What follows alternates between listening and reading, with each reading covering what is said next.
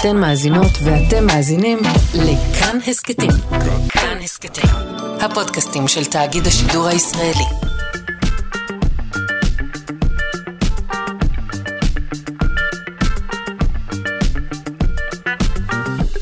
שלושה שיודעים.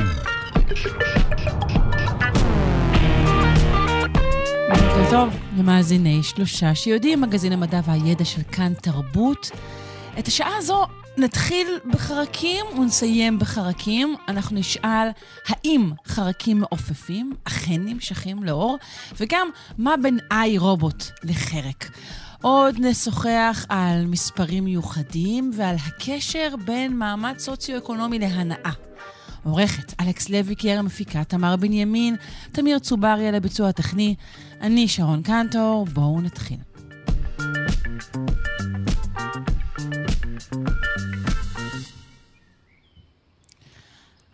חרקים מעופפים באמת נמשכים לאור, כמו שנהוג לחשוב? מחקר חדש מגלה שממש לא. למעשה, אורות מלאכותיים דווקא מבלבלים את מערכת הניווט הביולוגית שלהם. מה יהיה עם כל השירים, המטאפורות, הפרפר הנמשך על האור? אני לא יודעת מה נעשה. אה, נפנה לעוז ריטנר, מנהל אוספי הפרפראים והרכיכות במוזיאון הטבע על שם שטיינהארט באוניברסיטת תל אביב. שלום. בוקר טוב. בוקר אור. אני חושבת שנתחיל בלשאול אה, מאיפה מגיעה המחשבה אה, שפרפרים נמשכים על האור. זה פשוט משהו שאנחנו רואים אותו, נכון? אז אנחנו לא רואים, נכון? אמ, תראי, אנחנו רואים ראשים מגיעים לאור כבר מאות שנים. התופעה הזאת כבר התחילו לחקור אותה עמוק אה, לתחילת המאה ה-19. אה, אנחנו מסתובבים בערבים ואנחנו רואים מנורות, ותמיד בערב אנחנו רואים אה, עשים יושבים ככה ליד המנורה. אה, והאמת שאפילו, כמו שאמרתי, שחקרו את העניין כבר מהמאה ה-19, אז גם השתמשו באור כדי uh, לזמן אשים, כדי לחקור אותם, כי מי שחוקר פרפרים, ביום רואה אותם ואין בעיה, אבל בלילה זה קצת יותר מסובך. ואנשים יוצאים uh, לשטח עם uh, עששית או מקור אור כזה או אחר, מה שעושים אגב עד היום, והאשים מגיעים, וככה היה אפשר לחקור אותם בעצם. אז התופעה הייתה מאוד ידועה, אבל ההסבר, זה פחות היה ברור. כלומר, הם אכן מגיעים לאור. זה שאנחנו רק רואים אותם באור, הם אכן עושים שם את דרכם, אבל ההסבר הוא פשוט אה, שונה. אה, מה מעלה המחקר החדש? המחקר החדש בעצם הביא איתו איזשהו חידוש. החידוש הוא, לטעמי, פחות עונה לשאלה למה הם נמשכים לאור במרכאות, אה, אבל הוא כן מציג התנהגות מאוד מעניינת שלהם כשהם מגיעים למקור של אה, אור. מה שהמחקר מראה שברגע שמתקרבים למנורה, לגוף האור, הם מפנים אליה את הגב. אה, ומה שהניחו מכך זה שבעצם האש, כשהוא במעוף, הוא שומר על השמיים אה, כאיזושהי נקודת אה, ייחוס, זאת אומרת, השמיים למעלה בהירים והאדמה כהה יותר, ולכן הוא מפנה את הגב לשמיים. כשהוא מתקרב למנורה, אז הוא מפנה אליה את הגב, ובעצם נוצר איזשהו סחרור כזה שהוא מסתחרר סביב המנורה. זה משהו שבאמת לא היה ידוע עד היום. אני לא מבינה. מה זאת אומרת? אז הוא מפנה אליה את הגב, אז הוא אומר, השאלה אם מלכתחילה הוא נמשך לכיוונה, כן או לא, אני חושבת. אה, אז, אז בדיוק, פה הנקודה אה, שלפי דעתי המאמר קצת פספס, אה, כי הוא לא נותן הסבר למה הם נמשכים למנורה מלכתחילה. זאת אומרת, mm. ההתנהגות שהמחקר מדבר עליה היא התנהגות שקורית רק כשהאש באמת מגיע למקור של האור. למה הוא מגיע לאור מרחוק? זאת שאלה שהמאמר אה, לא עונה עליה בעצם. לכן... ו- אה, ו- ומחקרים קודמים כן ניסו לענות עליה? הרבה מאוד מחקרים ניסו, הייתה תיאוריה שהייתה מאוד מקובלת אה, ממש עד לאחרונה. למרות שהיא הייתה לא נכונה בעליל, זאת אומרת, אה, זו תיאוריה שטענה שמשתמשים בגופי שם, גופים שמימיים מהירים כדי לנווט, אבל אה, אם אנחנו מסתכלים ליד גוף תאורה, אנחנו רואים שההתנהגות לא מתאימה לתיאוריה. לא, היא בהחלט. נראית כמו ניווט, היא נראית כמו איזה בקחנליה מוזרה, אפשר להגיד. אה, כן, אני, אני לדעתי לאורך שנים תמיד טענתי שמשהו באור גורם להם לאיזושהי, לאיזשהו בלבול, חוסר אוריינטציה, משהו כזה. זאת אומרת, הם לא באמת נמשכים לאור, הוא פשוט מבלבל אותם. ככה אני רואה את הדברים, ורבים אחרים אה, כמוני.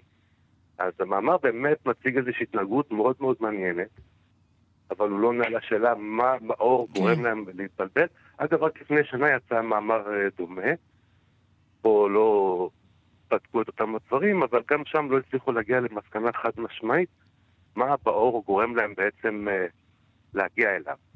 אנחנו לא יודעים את אפילו, אפילו, אני אומרת, החידה אולי התחדדה, כי אנחנו אומרים, כן, הם נמשכים אל האור, כלומר, יש משהו אבולוציוני שמושך אותם אל האור, והאור מבלבל אותם. אז יש כאן איזה משהו שכרגע נראה כמו, כמו סתירה אבולוציונית, ואנחנו רוצים להאמין שאין ממש כאלו. אה, כן, יש פה איזושהי סתירה, האור המלאכותי זה דבר יחסית חדש באבולוציה. אה, והוא בהחלט מבלבל אותם. אנחנו אגב רואים היום כבר מחקרים... רגע, מה הם עושים מול מדורות נגיד? או... אה, בכל מקרה, גם זה אור מלאכותי לצורך העניין, נכון? פשוט צוללים לתוך האש ומתים בה. לא רק אשים, בכלל, הרבה מאוד חרקים פעילי לילה אחרים שנמשכים לאור, השם לא הקבוצה היחידה שעושה את זה. עכשיו, אנחנו כן רואים בשנים האחרונות, בתוך אזורים עירוניים צפופים, אנשים שפחות אה, מגיעים לאור, פחות מתבלבלים מהתופעה הזאת. זאת אומרת, אז הם הסתגלו כבר, אמרו, טוב, יאללה, כל המנורות האלה דלוקות כל הלילה, הקניונים אה, האלה ממשיכים להיות מוארים, אנחנו מתרגלים, לא נופלים יותר ב... משהו בסגנון הזה, כן, את אוקיי. יודעת. אה, mm. זה לא הסתגלות, זה בעצם אלה שלא נמשכו לאור משום מה שרדו. אה, והביאו צאצאים שכמוהם לא נמשכו אל האור. ככה זה mm. עובד.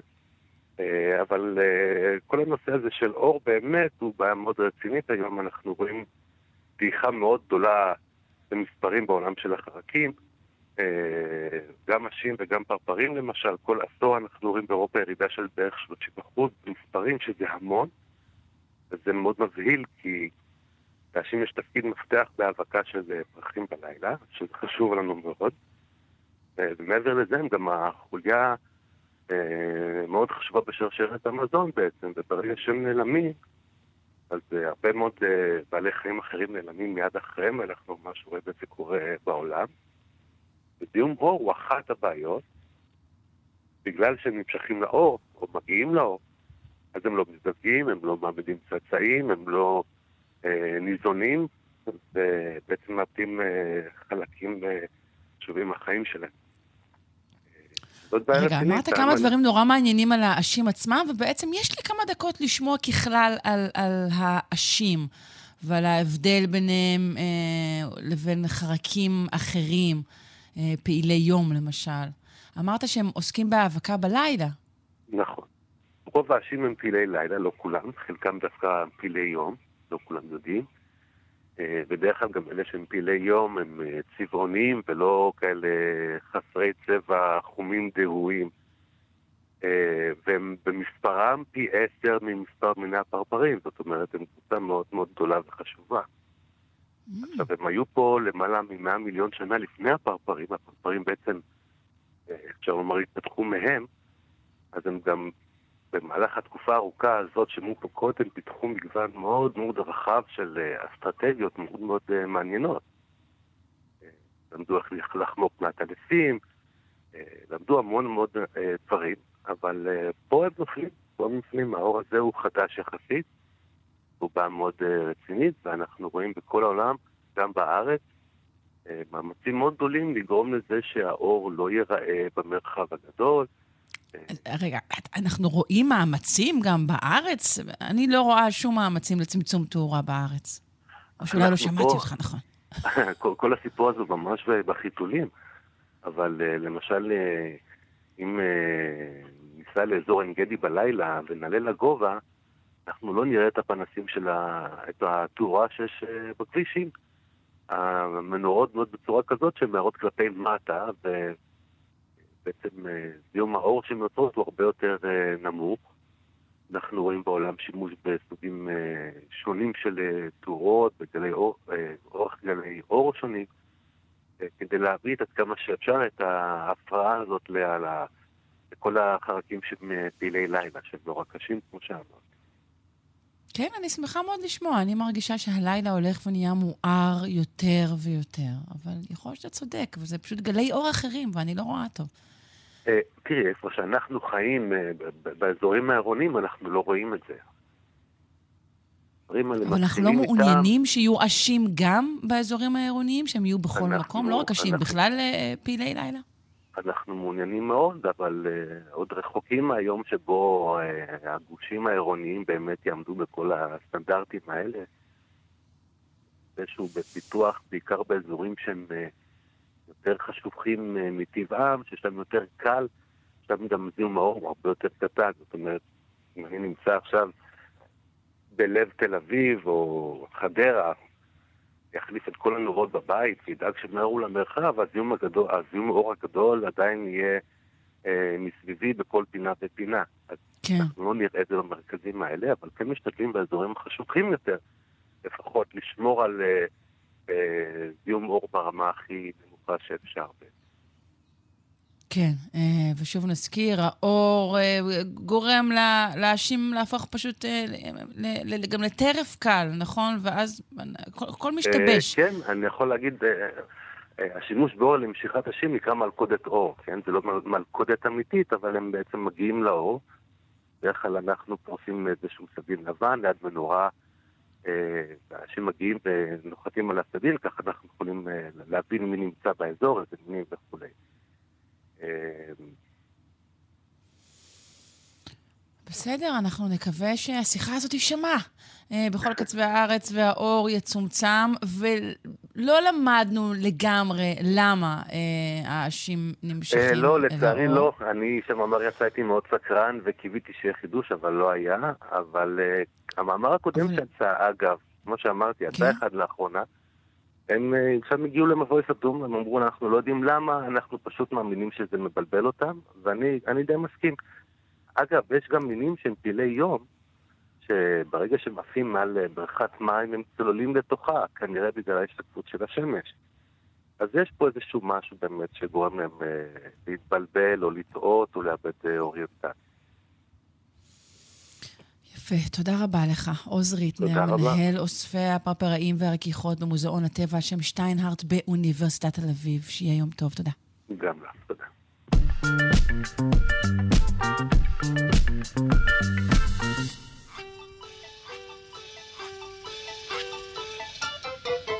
בחשבון זה נכון, אי אפשר לרפרף. בחשבון זה נכון, אי אפשר לצפצף.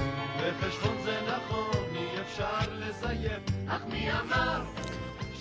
כל מי שמסתובב או מסתופף באיזושהי רשת חברתית, אה, בוודאי אה, נתקל בשיגעון העדרי התורן, המכונה אתגר 21. זה האתגר, אותו אתגר, שגורם אה, לכולם לשים תמונות של עצמם ברשתות, תמונות בגיל 21. אה, הדבר הזה הוכיח משהו אחד מרכזי, אין דבר כזה יפה, יש דבר כזה צעיר. כולם היו צעירים ויפים, אבל השאלה היא, למה דווקא 21? אולי למתמטיקה פתרונים. אה, נפנה למיכאל גורודין, ממכון דוידסון, הזרוע החינוכית של מכון ויצמן למדע. שלום. שלום, שלום. אה, אז כמובן... אדוני, אדוני היה בן 21? אה, בעבר, בעבר. נדמה לי ש- שנרשם, שאירוע כזה נרשם בדפי ההיסטוריה, כן. יפה. עכשיו תגיד, מה, מה, מה מיוחד אה, במספר הזה, 21? לא, זה מספר, בוודאי שהמספר 21 נבחר, כי הוא מספר מאוד מיוחד. אה, כן. אה, למשל, יש לו את התכונה הנפלאה הבאה. אם ניקח את שתי הספרות שלו, נתחיל מהקטנה ונלך אחר כך לגדולה, נחבר אותן, אה, נקבל שלוש, נכון? אחת ועוד שתיים זה שלוש. עד כאן עוקבת. עכשיו נחבר לזה שוב את הגדולה, שלוש ועוד שתיים זה חמש. עכשיו נחבר שוב, שלוש ועוד חמש זה שמונה, חמש ועוד שמונה, אני כל הזמן לוקח את השניים הקודמים שהיו לי. חמש ועוד שמונה זה אוקיי. שלוש עשרה, כן. שמונה ועוד שלוש עשרה, הגענו ל-עשרים ואחת. קוסם! קוסם! זה דבר נפלא.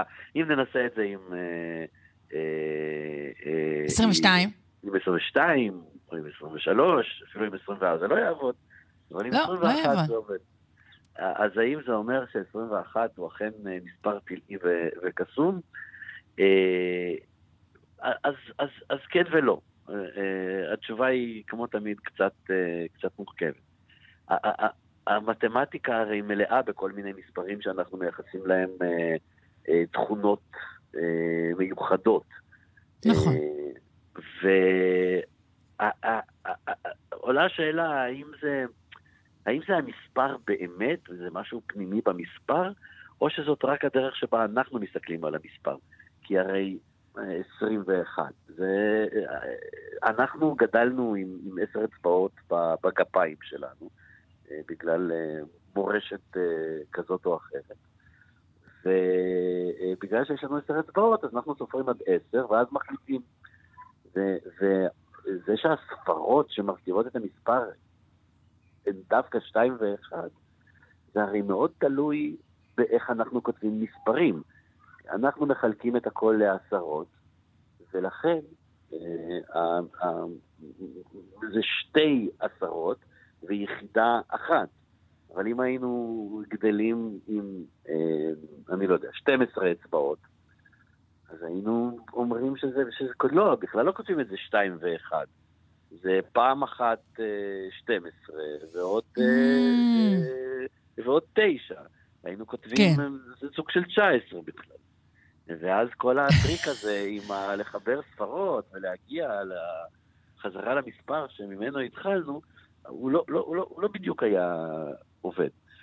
כן, אז מספרים אחרים היו זוכים לתכונות מיוחדות. בדיוק, כלומר, אני חושבת שאפשר להגיד שתכונות מיוחדות, שוב, מושג שהוא לא מתמטי, לא מתמטי בשום צורה, פשוט אה, להרבה מספרים יש כל מיני תכונות. אה, כשם שלבני אדם אולי יש כל מיני תכונות, לא?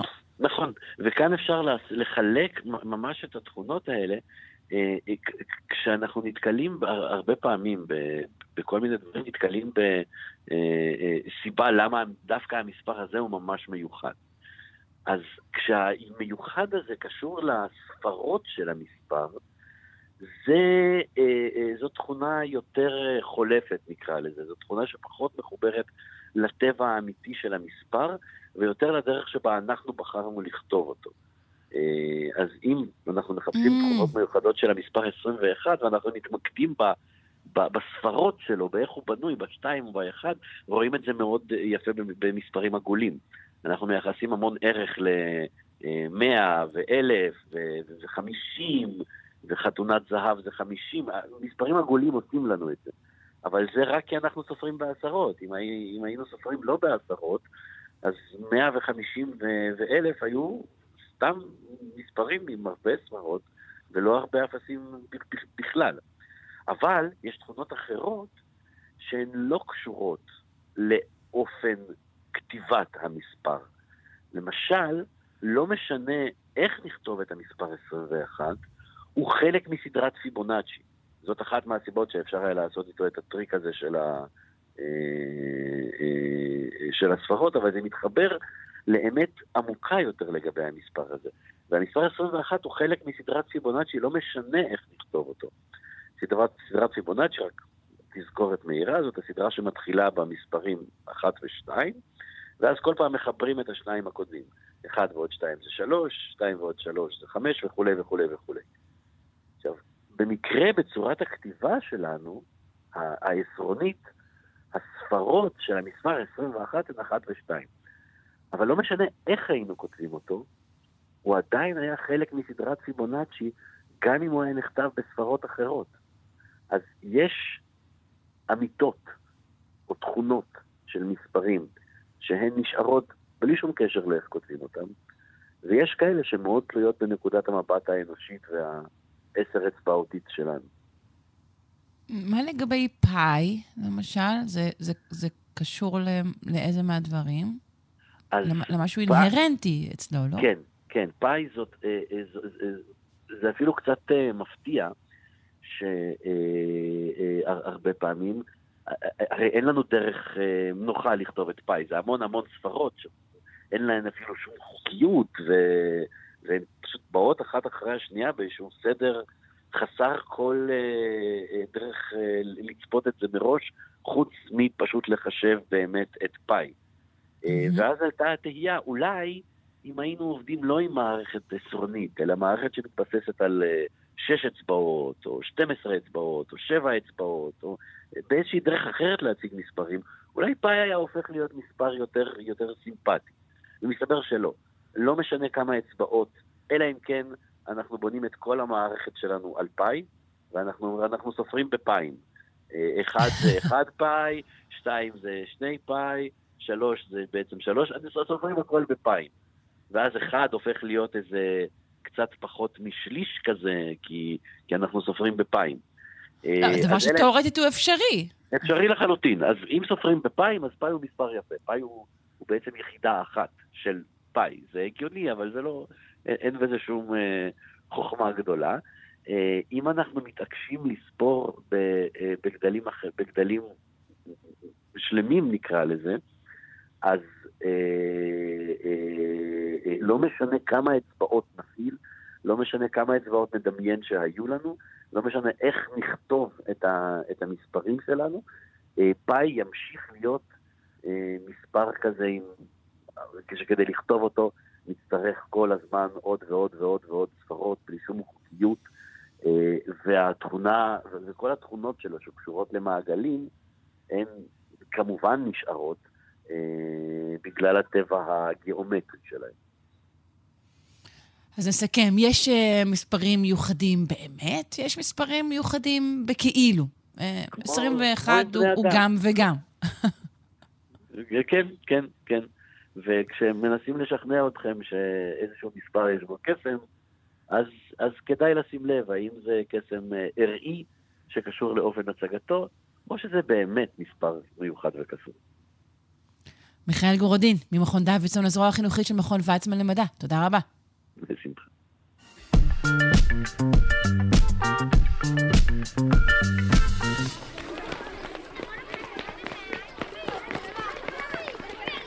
חוקרים אה, גילו קשר בין רגישות מוחית לתגמולים לבין תנאים סוציו-אקונומיים. זה ניסוח מאוד אקדמי, אולי אני אנסח את זה ב... חוקרים גילו קשר בין יכולת ליהנות מדברים חיוביים לבין היותך ילד שגדל בבית עני או עשיר. אה, וכעת נחזור לניסוח היותר אה, מכובד, ונגיד שהחוקרים מצאו שנסיבות סוציו-אקונומיות עשויות להשפיע על האופן שבו המוח של הילדים אה, מגיב לתגמולים. נשמע על המחקר המעניין, ואולי גם העציב הזה, מיואב מטוב, חוקר מוח מהאוניברסיטה העברית ומנהל הבלוג סיור מוחות. שלום, בוקר טוב. בוקר אור. אה, אז בואו נתחיל אה, מהמחקר עצמו. אה, מה עשו כאן? מה בדקו? אני הייתי, ברשותך, מתחיל קודם בלדבר קצת על באמת מה זה תגמולים, כי אני חושב שזה יותר משמעותי. ובעצם כולנו יודעים את זה, אבל אנחנו לא חושבים על כמה הדבר הזה משמעותי בחיים שלנו, והתשובה היא שהוא מאוד. כשתינוק זוחל בפעם הראשונה, ואחד ההורים שלו אומר לו, יופי, כל הכבוד, כל הכבוד, כל הכבוד, אז החיזוק החיובי הזה ממש ממלא אותנו באיזושהי תחושת חמימות מדהימה כזאת, שיכולה לפעמים באמת להיות על גבול האופוריה. רגע, רגע, רגע, זהו התגמול, או שהתגמול הוא הצלחה על עצם הזחילה? אז התגמול הוא החיזוק החיובי עצמו. הרי התינוק הזה באופן כללי אה, יכול לקבל אותו, וזה מה שאגב כל כך מדהים, אה, תכף נסיים ונגיד את זה, שתגמול אני יכול לקבל גם מהסביבה וגם מאנשים ממש. זאת אומרת שתגמול אני לא, לא בהכרח חייב לקבל מההורים שלי, אלא זה באמת יכול להיות משהו שאני מקבל מהסביבה, כי אני עושה משהו ומצליח ואני רואה את ההצלחה שלי. אה, כן, לא יודע. אותו תגמול בדיוק קורה קטע אחר לגמרי, אם אתם משחקים קנדי קראש, ועכשיו פתאום הגעתם לאיזה אה, קומבו מאוד מאוד יפה, וכל המסך מתפוצץ, וזה נראה מהמם כן. כזה, וזה יוצר תחושת סיפוק. אה, זה לא סתם יוצר תחושת סיפוק, החבר'ה האלה יודעים טוב מאוד מה הם עושים, הם מפסיקים לגמרי. כל אה, מנגנונים. תעשיית ההימורים אה, כן, הקטנים כן, בטח אה, בנויה על הדבר הזה, נכון? נכון לחלוטין. עכשיו, זה, קודם כל זה מצוין, כי זה עוזר לנו ללמוד. התינוק הזה, בזכות תחושת החמימות והאופוריה הזאת, לומד שמה שהוא עשה הוא דבר טוב. ומעבר לכך, זו תחושה מאוד מאוד נעימה. אמ, ו- והיא נהדרת, ואנחנו חווים אותה בהמון המון המון סוגים של גירויים. אה, אה, והיא כמובן נוצרה כדי לעזור לנו ללמוד, זה שהיום בעת המודרנית גם מנצלים אותה בשביל דברים אחרים, אבל אה, זאת בגדול המטרה. מה קורה במוח שלנו כשאנחנו חווים כזה תגמול? זאת שאלה מעולה. למעשה במוח יש שורה של אזורים שנקרא להם בקיצור לא מדעי, כמו שאמרתם, מערכת חיזוק החיובית, שפועלת, ובעצם מופרש שם גם חומר כימי שאולי חלקכם שמעתם עליו שנקרא דופמין, וכשהחומר הכימי הזה מופרש בתוך המערכת הזאת, וכל המערכת פועלת, זה מה שיוצר את החיזוק החיובי, זה מה שיוצר את תחושת האופוריה או החמימות המאוד מאוד נעימה, וגם מפעיל את כל המערכת שמדברת, שיוצרת שם את הלמידה, אה, שהיא מאוד משמעותית בתוך כל הסיפור. אה, אז כן, זה בעצם אה, ממש מה שנקרא על קצה המזלג ב, ב, אה, לגבי כל המשמעות של אה, אה, מה זה תגמול בכלל, ולמה זה חשוב כן. כל כך בחיים שלנו. כן. אבל אה, מה שבמחקר אז בוא הזה נגיע עשו- כרגע למחקר אה, החדש של MIT. כן, כן. אז מה שעשו במחקר החדש זה שניסו לבחון איך בני נוער ממעמדות סוציו-אקונומי שונים אה, אה, מגיבים לתגמול. זאת אומרת, מגיבים באמצעות, אה, בדקו באמצעות MRI את הפעילות של האזורים במערכת התגמול. אה, בזמן שהם ביצעו איזשהו משחק הימורים, לא צריך להיכנס לפרטים, ולעיתים הם זכו, לעיתים הם הפסידו, וכמובן שהתגמול היה בהתאם. כשזוכים אז יש תגמול מסוים, כשמפסידים יש תגמול אחר.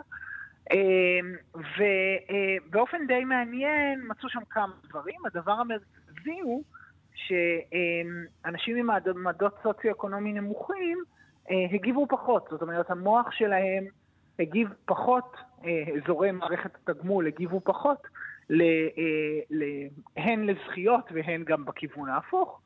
אה, אה, כלומר, בעצם אפשר להגיד שהם קיבלו פחות בוסט אה, על כל אה, זכייה שכזו.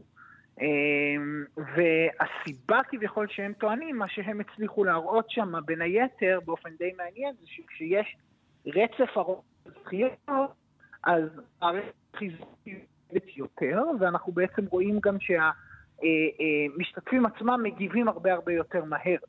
ולמה זה קורה? לדעתם הסיבה שזה קורה היא כי אה, כשיש לנו רצף של זכיות, אז אנשים מרגישים שיש כל הזמן הזדמנויות אה, לקבל עוד ועוד ועוד תגמול ולהרגיש את האופוריה והחמימות הזאת, ולכן הם פועלים יותר ויותר ויותר. אה, והם טוענים שזה גם מה שכנראה קורה אה, אם מסתכלים על אנשים עם מעמדות סוציו-אקונומיים גבוהים מול נמוכים.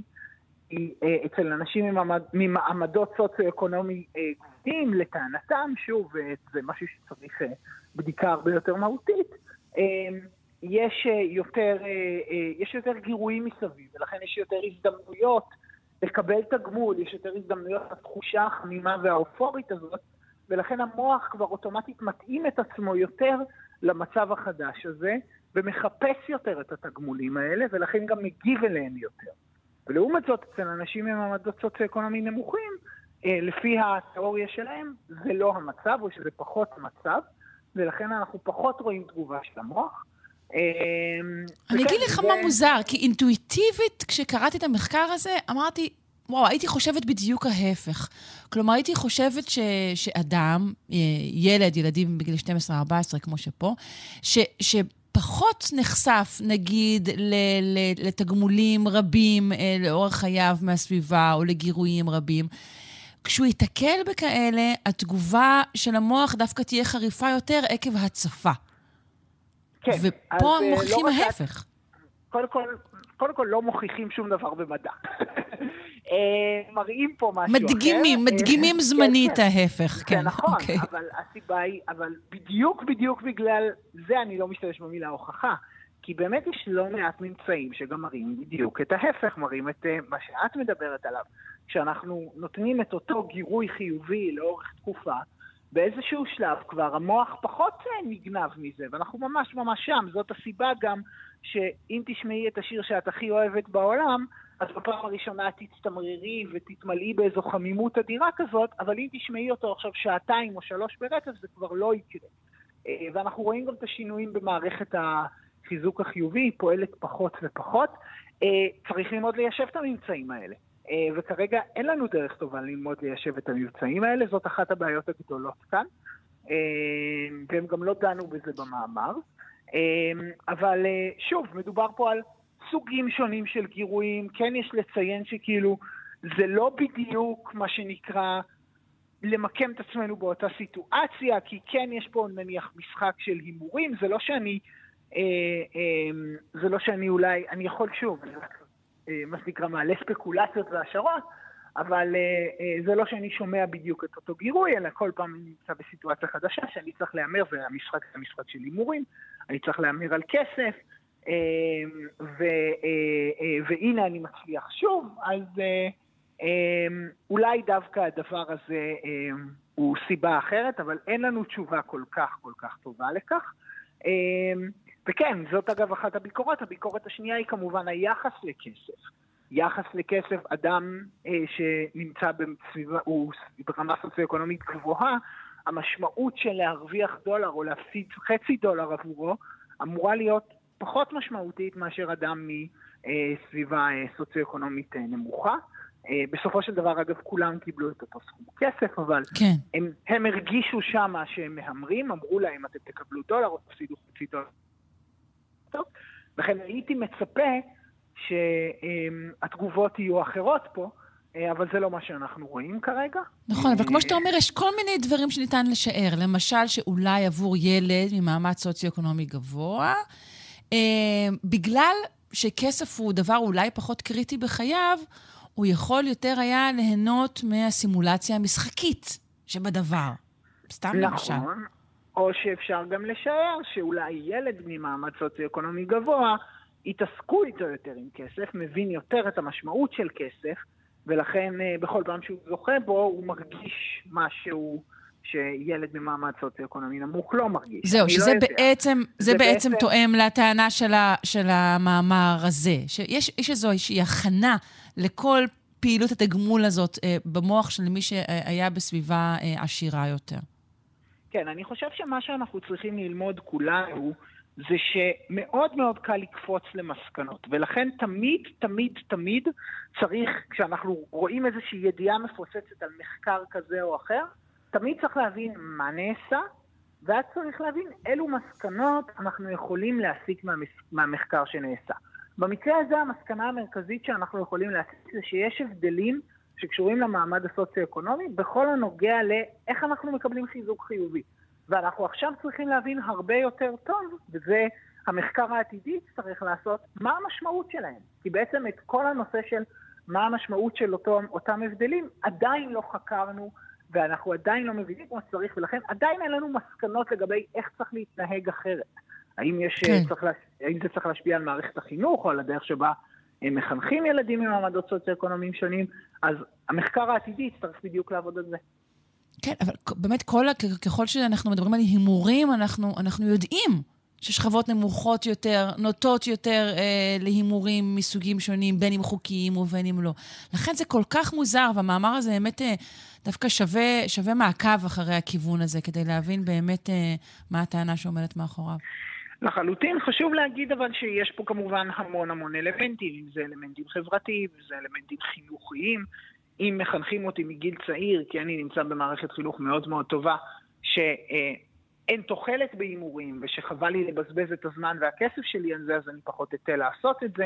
אה, ואם אה, החברה, אה, ובואו נהיה כנים, מכניסה לי יותר אמצעי הימורים לעיר שלי, כי אני ממעמד סוציו-אקונומי נמוך, אז אני אחסך לזה הרבה הרבה יותר. ואז הסיכוי שאני אכנס לזה הוא גם כן. הרבה יותר גבוה. לא תמיד הסיפור הוא בהכרח סיפור כזה, כן. אבל כן, זה גם, זה שוב עניין... אז אפשר להגיד שהמסקנה שלנו לפחות, מהשיחה הזו, מעבר למאמר עצמו, היא שהמציאות היא הרבה יותר מורכבת מהמעבדה. לחלוטין. גם חד משמעית, זה גם אמור ללמד חוקרים שוב ושוב שהם צריכים לבדוק ולעבוד עם אנשים מכל קצוות האוכלוסייה. ולא רק עם מי שזמין ונוח להם, בדרך כלל החוקרים עושים ניסויים בעיקר על סטודנטים לפסיכולוגיה, והם בדרך כלל אוכלוסייה מאוד מאוד לא מגוונת, והנה פה אנחנו רואים שכשרק מסתכלים אפילו על סוגיה כמו מעמד סוציו-אקונומי, אנחנו רואים הבדלים אה, שמעניין להבין אותם. אז, אה, Mm, זאת נקודה מאוד חשובה. אתה אומר שמחקרים רבים, באופן עקרוני יש להם איזו הטיה של מי שבכלל מגיע להיחקר. מושאי חד משמעית. המחקר הם בעצמם כבר קבוצה שהיא מפולחת. חד Mm. משמעית. חד משמעית. למעשה, זה מחקרים... מטה כל כך הרבה את ה- דברים. וואו. כן, מחקרים שחקרו את הדברים האלה מראים שמדובר על הרוב המוחלט של המחקרים שבהם יש אה, את ההטייה הזאת, והיא מאוד מאוד מאוד בעייתית. מאוד בעייתית. מעניין מאוד. אה, אני מודה לך. יואב מטוב, חוקר מוח מהאוניברסיטה העברית ומנהל הבלוג סיור מוחות. תודה. תודה רבה.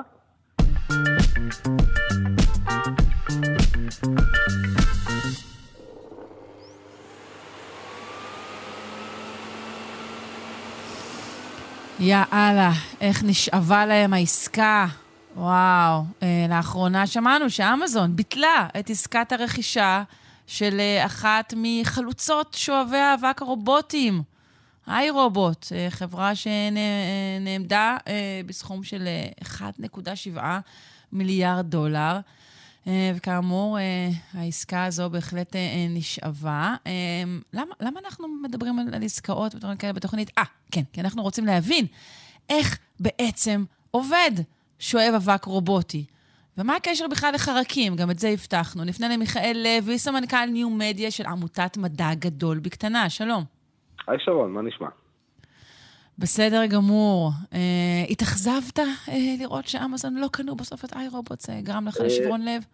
האמת שלהפך, אני שמחתי, כי אמרתי, הנה, יש לי הזדמנות לדבר על הפטנט מאחורי זה. יופי. אז אה, נשמח להבין איך אה, ידידנו הרובוט הזה עובד. אוקיי, מעולה. אז קודם כל, הם לא היו החברה הראשונה שהשיקה שואב רובוטי ראשון. בסוף שנות ה-90 הייתה חברה בשם אלקטרלוק, שהשיקה שואב רובוטי, אבל הוא לא כזה מוצלח, הוא כל הזמן מתנגש באובייקטים, זה כל הזמן נעצר, והוא לא היה מנקה בצורה אה, טובה, אז הוא לא היה כל כך מוצלח.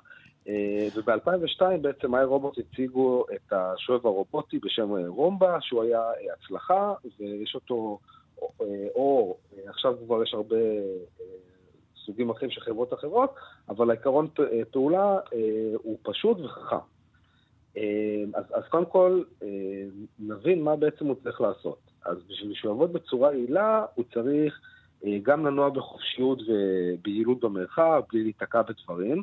צריך להיזהר שאם יש מדרגות בבית, שהוא לא ייפול בהם, אה, ושהוא לא יחזור וינקה אזור שהוא כבר היה בו.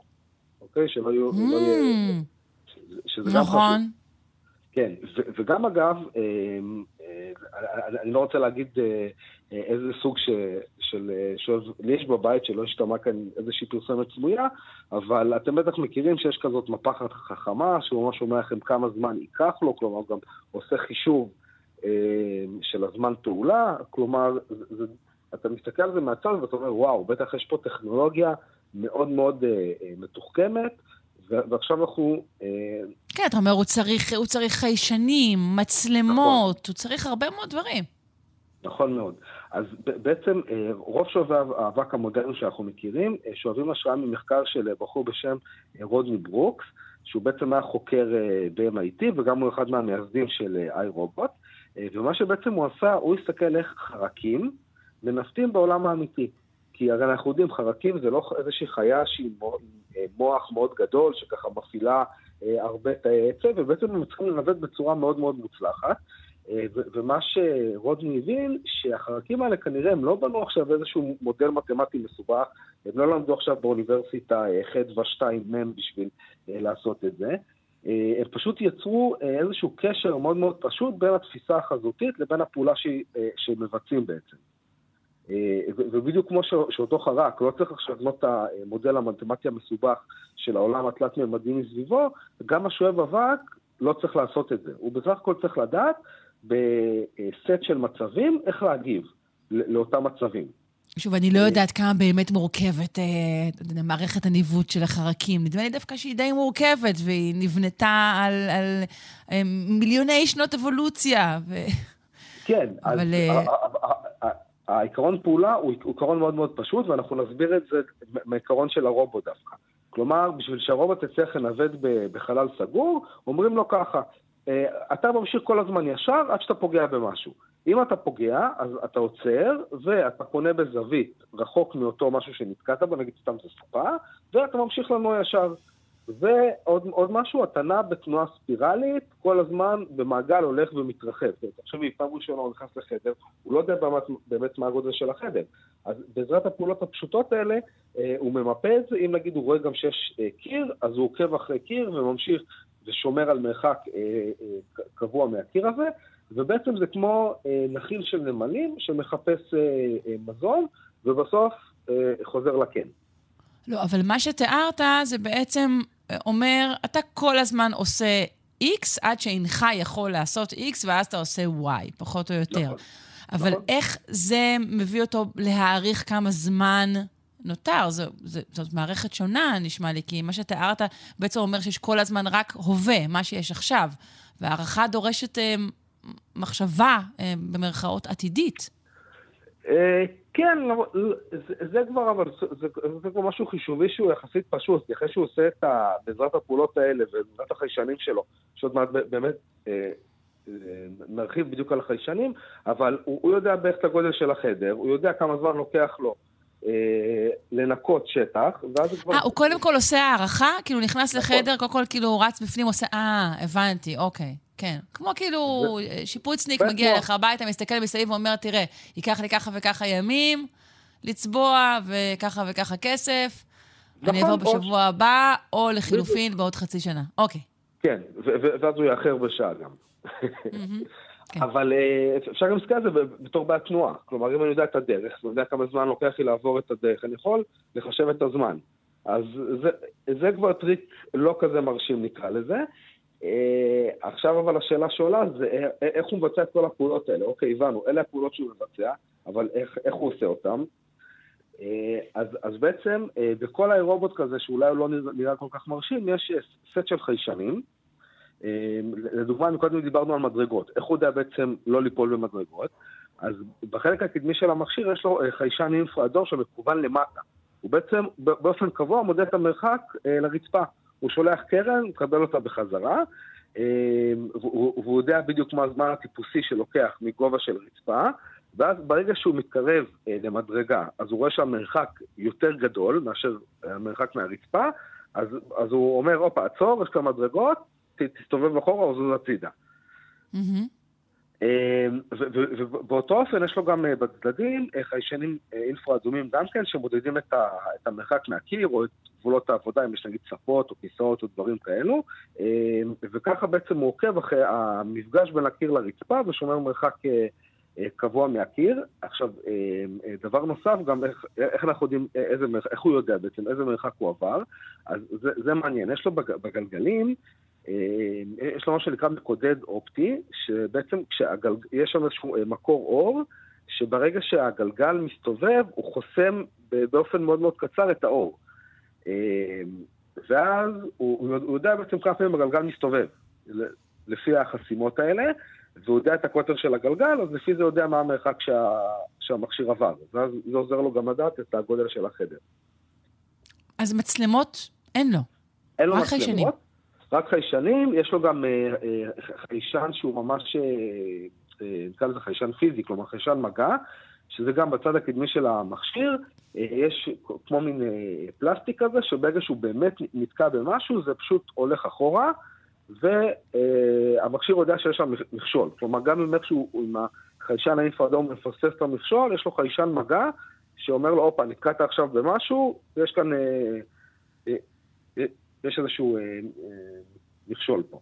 אז אה, כן. אלה בגדול החיישנים, יש כמובן אה, אה, מכשירים נוספים ששמים שם גם אה, אה, מדי תאוצה, או חיישני לייזר, או ג'ירוסקופים, כלומר שוב, זה, זה תלוי ב- בדגם של המכשיר, אה, וזה גם תחום שהוא מתפתח, כלומר יש כל מיני חברות ש, שכן מנסות נגיד אה, להשתמש במצלמות, לשים אה, מצלמות שיהיו אה, 360 מעלות ולהשתמש בעיבוד תמונה, הוא לקחת... אני לא יודעת כמה אנשים ירצו שיסתובב אצלם אה, רובוט אה, שמצלם להם את. הבית כל הזמן. נכון מאוד.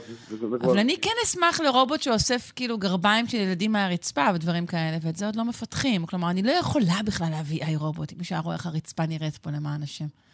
לגמרי. עכשיו, אני, אני רוצה אה, אה, לחלוק סיפור שהוא קצת מגעיל, שזה גם אה, משהו שמהווה, בדיוק כמו שאמרת עכשיו על הגרביים, זה גם קשה לו אם יש איזשהו כבל שמונח על הרצפה, זה, זה גם מאוד מקשה עליו, כלומר דברים שלנו אה, נראים מאוד פשוטים, ואני לא, לא אשכח בחיים שרק המוצר הזה יצא, פגשתי זוג שרכש את זה, והכלב שלהם עשה את הצרכים בבית, והאי רובוט עבר על זה ופשוט פיזר את זה, Mm. ופשוט חזרו מעבודה, והמחזה שהם תיארו גרם לי לחכות איזה חמש-שש שנים עד שקניתי בעצמי אה, כ- כזה מכשיר. ניקיון מסוג חדש, כן, אני מבינה. לגמרי, לגמרי.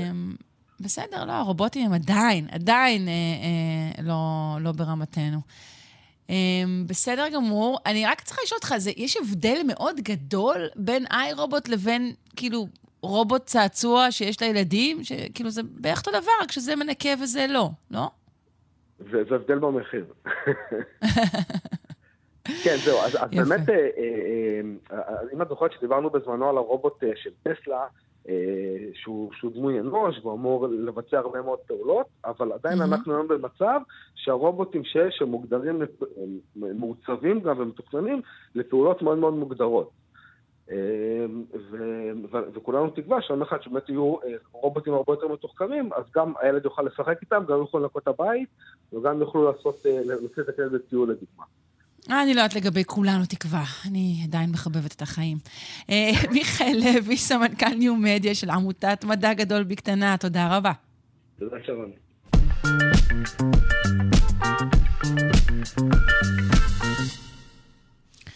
האם המילה קיקי נשמעת לכם אה, יותר אה, מעוגנת ככה או יותר זוויתית? ומה לגבי בובה? זה יותר ככה עגול אה, ורך או יותר שפיצי? אנחנו רוצים ללמוד אה, אה, כעת על האפקט הזה שנקרא אפקט קיקי בובה. ועל מחקר ישראלי חדש, מבוסס בינה מלאכותית, שבעצם נותן תוקף אה, לתיאוריה שעומדת אה, מאחורי האפקט הזה. נפנה למוריס אלפר, דוקטורנט בבית הספר להנדסת חשמל בפקולטה להנדסה באוניברסיטת תל אביב. שלום. שלום. אה, בעצם שאלת העל שלנו היא, היא שאלה שפתית חשובה. האם השפה שלנו כולה היא אקראית, ובעצם שולחן יכול להיות גם שולחן, אבל גם אה, נגיד אה, כזאת עוגיית עבדי מלוכה, או שזה הכרחי, שיש משהו בה- בהגייה ובצליל של המילה שהוא טוב ל... מה, לדבר שהיא מתארת אותו, או לפחות אה, בחלק מהמקרים. כלומר, שהדבר הזה הוא לא אקראי לחלוטין. ובעצם מאחורי החשיבה הזו, או אחד הדברים שמסבירים אותה, הוא הדבר הזה שקראנו לו אה, אה, אפקט קיקי בובה. האם תוכל להסביר לנו אותו? ברכה, אה, ותודה שהזמנתם אותי. אז בעצם... תודה שבאת. כן.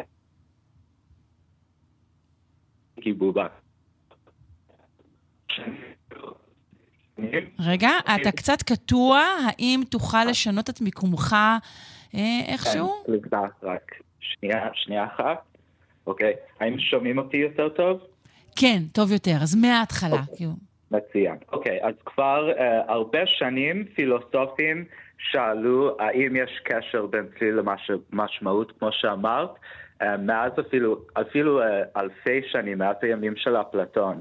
וההנחה הכי רווחת הייתה שבעצם אין קשר כזה, שהצלילים שמרכיבים מילים הם שרירותיים לגמרי, ונגיד אם אני אומר עץ, למה זה מורכב מאותיות עין וצדיק, בעצם זה סתם אקראי.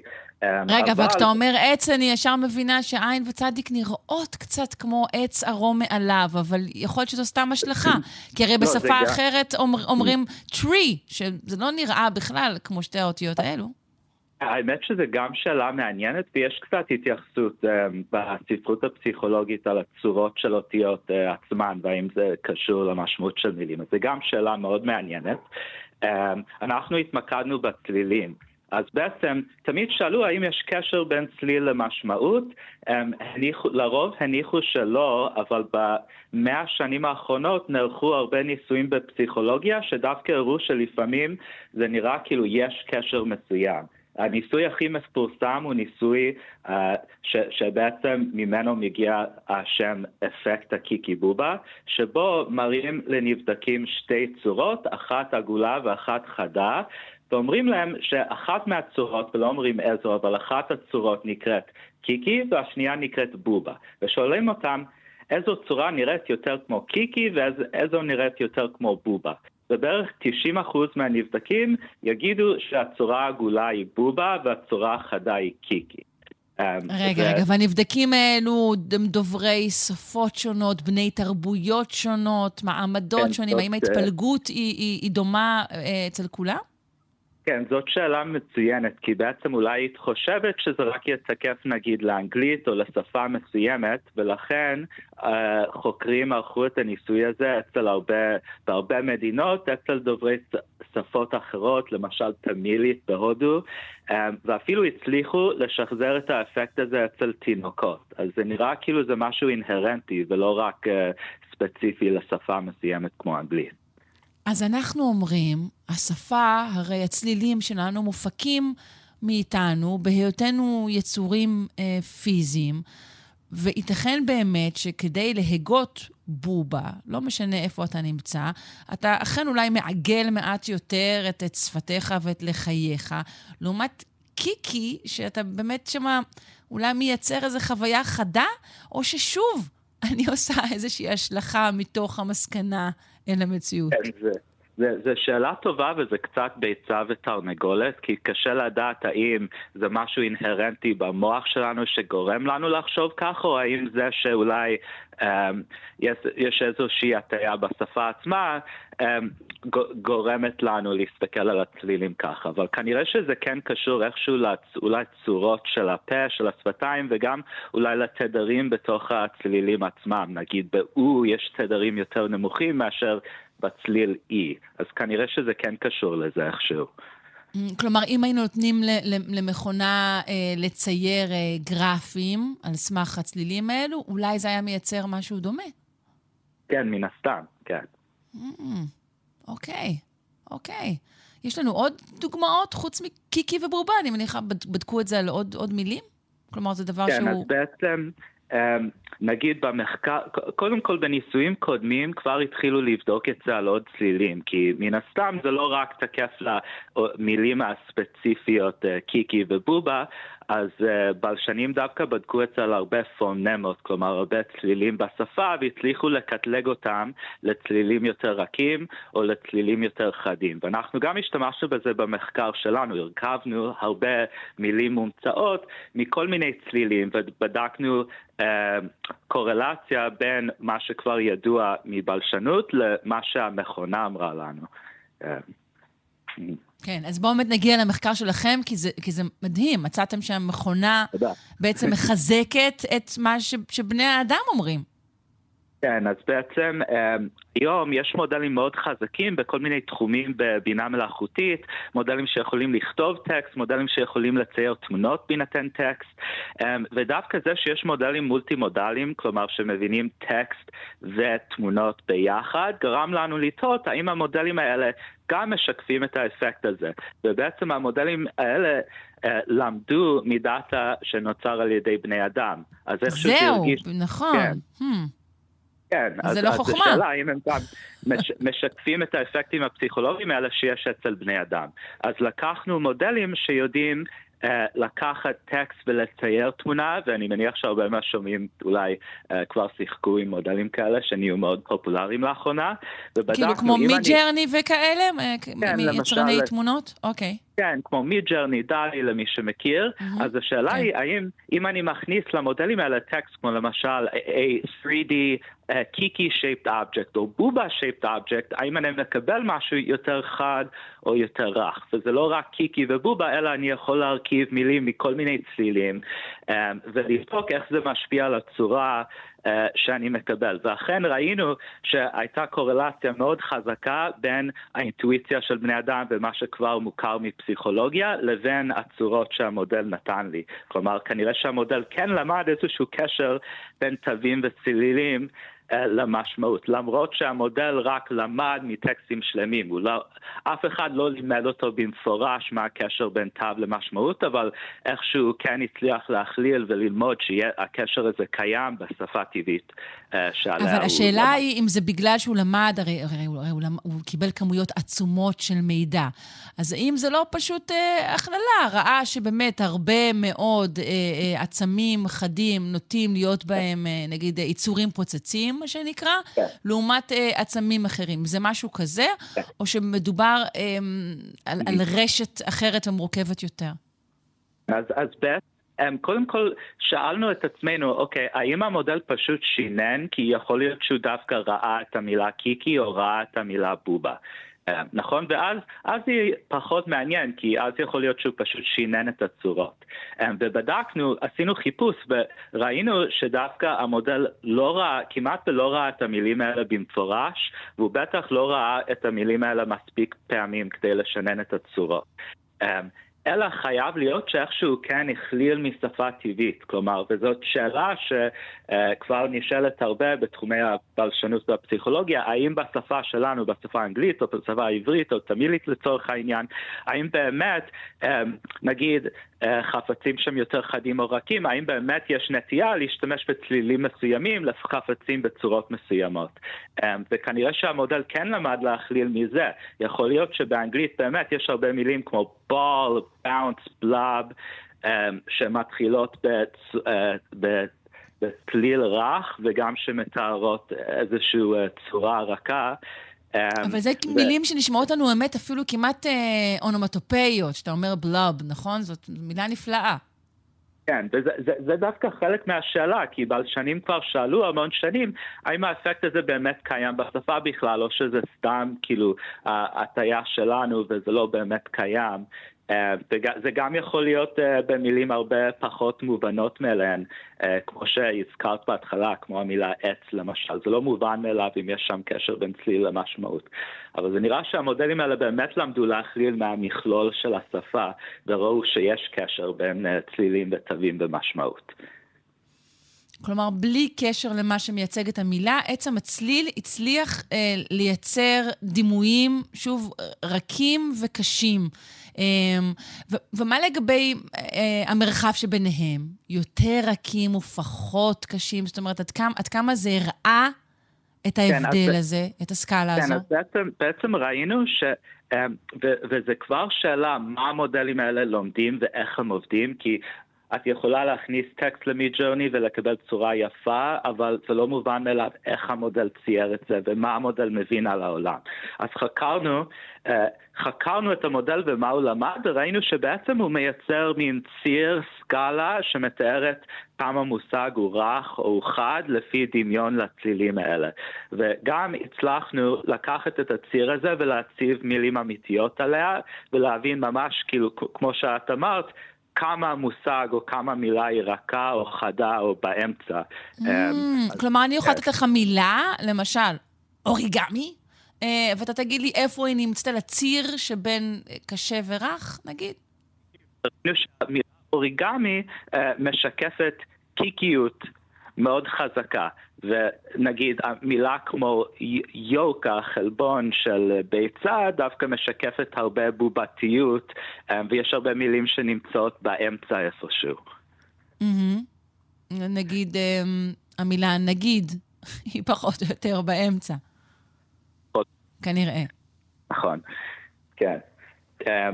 אז זה מעניין לראות לא רק האם האפקט הזה קיים בשפה, אלא גם איך המודלים האלה לומדים ואיך המודלים האלה מקבילים לבני אדם ולפסיכולוגיה שלנו, או שלא, אבל איכשהו לדעתי זה שופך אור על איך המודלים הענקיים העצומים האלה עובדים, אמ, ונותן לזה פרשנות מסוימת. כלומר, אנחנו יותר לומדים כאן על האופן שבו הבינה המלאכותית אה, לומדת. זה לא מאיר עוד משהו עלינו. כן, כן. נכון? Uh, בדיוק. נותן לנו פרשנות מסוימת להתנהגות של המודלים האלה, ולפעמים היום קשה לנו לגרום למודלים האלה להתנהג או לעשות את מה שאנחנו רוצים. ולפעמים את מכניסה משהו למיד ג'רני ומקבלת תמונה שבכלל לא רצית, וזה לא כן. מופעה. אה, והמחקר שלנו מתחיל לעזור uh, קצת לפרש את התהליך הזה, לדעתי. מעניין מאוד. אני מודה לך, אה, בוריס אלפר, דוקטורנט בבית הספר להנדסת חשמל, בפקולטה להנדסה באוניברסיטת תל אביב. תודה רבה.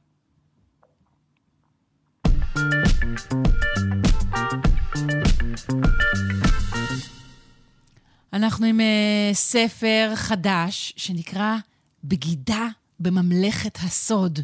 Uh, לא, זה נשמע כמו uh, אולי איזה רומן או אגדה פלאית, uh, אבל למעשה זה מציג את סיפור חייהם של אנשים שהפרו את חובת הנאמנות לארצם. זה ניסוח שכשלעצמו אפשר לתהות עליו. אה, אנחנו רוצים אה, לשאול כעת מה הם המניעים הפסיכולוגיים שיכולים להביא אדם לכדי בגידה. נפנה לדוקטור אילן דיאמנט, אה, פסיכולוג קליני מומחה. הוא עסק באבחון ובמתן תמיכה נפשית לעובדים ובני משפחותיהם בקהילת המודיעין, והוא כמובן אחד ממחברי הספר הזה. שלום, בוקר טוב. בוקר טוב, שרון. אני חושבת שנתחיל בלשאול מה בין אה, בגידה בכלל לבין בגידה במדינה. האם אה, זה אותו דבר? כלומר, המניעים אה... הפסיכולוגיים, האם הם דומים? יש אנשים בוגדניים ואנשים שהם לא בוגדניים בגדול. אה, באופן כללי, בואי נאמר שסטטיסטית, נסתכל על זה רגע סטטיסטית, הסטטיסטית שיעור הבגידה הוא מאוד נמוך, במדינה לעומת שיעור הבגידה בבני בנות זוג. שהוא נע בין 30-40 אחוז בשונה מהסטטיסטיקה של בגידה במדינה או נאמנות או העברת מידע. זה לא בגלל שהרבה יותר אנשים פשוט מצויים במערכות מחייבות עם בני זוג לעומת מערכות שיש להן, בוא נגיד, ביטוי מחייב במדינה? כמובן שאתה בדקת באחוזים ואני עונה לך בכמויות, אבל כשמשהו כן. כל כך רווח גם מסביבך, זה משפיע גם על האחוזים. נכון. נכון, בהחלט. אז התשובה הראשונה היא באמת סטטיסטית מחקרית, התשובה השנייה היא בעצם פסיכולוגית. במה שונה בגידה בבן בת זוג, ומהי נאמנות בבן בת זוג ונאמנות כלפי המדינה. אה, ובוודאי שיש איזשהו הבדל ופער מאוד מאוד גדול. אה, ובואי נאמר ככה, שאם מסתכלים נניח על, על, על שיעור הבגידות בתוך ארגוני ביון, אז רואים ששיעור הבגידות בארגוני ביון הוא אותו דבר כמו במציאות, אבל שיעור הבגידה הוא הרבה יותר נמוך. זאת אומרת, יש גורמים נוספים שהם אה, אה, משפיעים על בגידה במדינה, אה, ונאמנות כלפי המדינה ושייכות כלפי המדינה. אה, ואומר. שבעצם זה, זה שילוב של, של מספר גורמים שנחקרו אה, בעיקר ב-CIA, בעיקר בארצות הברית, אה, כדי לאתר את הפוטנציאלים שהם שונים במהותם, למרות שחלק מהם הם דומים למה שתיארת, כלומר בגדה במשפחה. כן. אה, אה, שב... בוא נתחיל, לפני שנדבר על הבוגדים, קודם כל נדבר על מי שבכלל מצטרף לשירותי אה, ביון למיניהם, מי שבכלל נדרש לנאמנות מהסוג הזה. גם כאן אני מניחה שיש איזשהו פרופיל פסיכולוגי גם לאנשים האלו ספציפית. כן, אה, התחלת את, השיחה ככה בלחשושית, אה, באינטונציה כזו של פגיעה במערכת הסוד. אז זה המרכיב, המרכיב הראשון הוא בעצם משיכה אל הסוד. אה, מה שנקרא, כמו בעיתונות צהובה, לכאורה. אבל המשיכה אל הסוד, יש לה, יש לה, יש לה מרכיב פסיכולוגי. א', של אוטונומיה, כלומר, בהתפתחות שלנו אנחנו מתחילים אה, לשמור על סודות כשאנחנו יודעים שהתודעה שלנו שונה מתודעה של מישהו אחר, וחלק מהמרכיב של התחושה של העצמאות הוא גם מרכיב שיש בו מידה של מגלומניה, זאת אומרת, יש משהו שאני יודע ואת לא יודעת. במובן הזה המשיכה היא לתוך אה, עבודה שהיא בצללים, אה, או תחת מעטה של סוד, וידיעה על דברים שאחרים לא יודעים ברמה הלאומית, נאמר לי זה כך, ברמה של הביטחון שהוא מעבר לך. אה, וחלק מהאנשים ש, שנכנסים לא, לאירועים, לאירועים האלה של, ה, של השירות במסגרות כאלה, יש להם בהחלט את המשיכה אל הסוד, אבל ברובם יש להם את המרכיב של הנאמנות למדינה ואת הצורך שלהם בלתרום למדינה, למשהו שהוא מעבר להם. שזה שונה מבגידה כמובן בבן או בת זוג, כן. אה, במובן של לעשות משהו שהוא, המשמעות היא לא, לא הכנסה כספית, אלא המשמעות היא לעשות משהו שאני מרגיש, שאני שלם איתו ואני עושה אותו מעבר לי, מחוצה לי, אה, כדי לייצר כן. הגנה ו- וחוויית חיים יותר טובה לסביבה שבה אני חי. אה, הספר שלכם עוסק ממש במרגלים? כן, הספר שלנו, אנחנו אה, אה, התבקשנו ל- ל- ל- לקרוא לספר ברגלים, כי זה השם השגור בעם. אנחנו מדברים על בוגדים, ובוגדים הם מחולקים לשני סוגים של בוגדים. בוגד, בוג, סוג אחד של בוגדים הסוכנים, הם כאלה שמגייסים אותם. אה, והספר שלנו עניין אותנו יותר, הסוג השני של הבוגדים, שהם אלה שמתנדבים. זאת אומרת שהם פונים לארגונים זרים כדי למסור להם מידע, מבלי שגויסו. אה, אוקיי. ואותנו עניין יותר הדמויות האלה, כי בעצם השאלה הבסיסית, אה, ככה פתחנו את המחשבה למה לכתוב את הספר, זה כש, כשידידי שותפי לכתיבת הספר אה, היה בקורס מבצעי, והמדריך שלו אמר, אני יכול לגייס כל אדם. כל אדם ניתן להפוך אותו לסוכן. ולכן כל אדם ניתן להפוך אותו לסוכן. כלומר, כמו איש מכירות, שאת לא יודעת שהוא איש מכירות, שהוא משכנע אותך לעשות משהו שלא בהכרח היית עושה את זה לפני כן. אה, התמונה האישיותית של המתנדבים היא אמורה להיות שונה. במובן הזה ש, שיש בהם עוד מרכיבים נוספים שיוצרים את, ה, את המעבר למעילה באמון של אה, המדינה, אה, נקרא לזה כך, באופן מוחלט, והחלטה לעבור צד לצד אחר באופן וולונטרי. כן, אבל ברגע שאתה שם כאן מניע פסיכולוגי, אתה בעצם באיזשהו אופן שומט את הקרקע האידיאולוגית מתחת למעשים שלהם, שעל פי רוב היא זאת שאתה יודע, לפחות בשמה, לטענתם, זה מה שנעשה. אתה אומר, יש פה קרקע פסיכולוגית, זה לא בגלל מניעים אידיאולוגיים. אז אני אאחז ככה אולי קצת במחקרים שנעשו, ואחר כך גם במה כן. שאולי אנחנו כתבנו. המחקרים התחילו, בעצם מחקרים שפורסמו. במשרד ההגנה האמריקאי בשנת 2002 על 150 בוגדים מ-1940 עד 2001. הם העלו את הארבעה מרכיבים העיקריים של בגידה, הם קוראים לזה מייס, שזה money, ideology, coercion ואגו, זאת אומרת כסף, אידיאולוגיה, כפייה, גיוס ואגו. אבל כשהם נכנסים פנימה, מה שהם מתארים שהמניע בזמנו, השכיח ביותר היה כסף, ושילוב של מניעים של תסכול ונקמה במעביד, באדם ובמצב. מה שאנחנו רואים זה דוגמה אחת, מחקר אחר שנעשה קצת יותר מאוחר, כעבור uh, 2014, שהוא הרבה יותר מעמיק, כי גם הפסיכולוגיה התפתחה, דווקא מצביע על כך שאידיאולוגיה הוא המרכיב החיצוני, הוא על פני השטח, הוא הרציונליזציה נקרא לזה. כאשר מתחת יש מרכיבים אישיותיים מאוד משמעותיים, הכותרת של אותו מחקר שנעשה ב-2014 היא Nobody ever defected because he was happy. אף אחד לא בגד מכיוון שהוא היה שמח. והמרכיב העיקרי הוא ייאוש, לא אידיאולוגיה. והייאוש הוא חוסר סיפוק, הוא תחושה, בעיקר תחושת כישלון של האיש אם זה ב- ב- ב- בעבודה... אבל גם ו... ייאוש, סליחה שאני קוטעת אותך, גם ייאוש יכול להיות לא ייאוש אישי, אלא נגיד ייאוש מ- מהמצב של המדינה שלך, ממה שהיא עושה. ייאוש נגיד מזה שאתה רואה עוול יום אחרי יום. גם זה ייאוש, הוא לא חייב להיות אישי, או שאנחנו מדברים כאן על ייאוש אישי. השאלה מצוינת, כי כשאנחנו מדברים על ייאוש, או ייאוש במדינה, אז על מה אנחנו מדברים באופן פסיכולוגי? אנחנו מדברים על מצב שבו יש לנו איזושהי תחושה שמי שאמור לתת לנו ביטחון, המדינה, ובמובן הפסיכולוגי עמוק זה, המדינה היא מייצגת את דמות ההורה, שנתן ביטחון או לא נתן ביטחון. אנחנו בהחלט רואים אה, ששיעור נכבד מהבוגדים הם כאלה שגדלו במשפחות לא מתפקדות, משפחות בעייתיות. אגב, לא, לא בהכרח משפחות מאוד בעייתיות.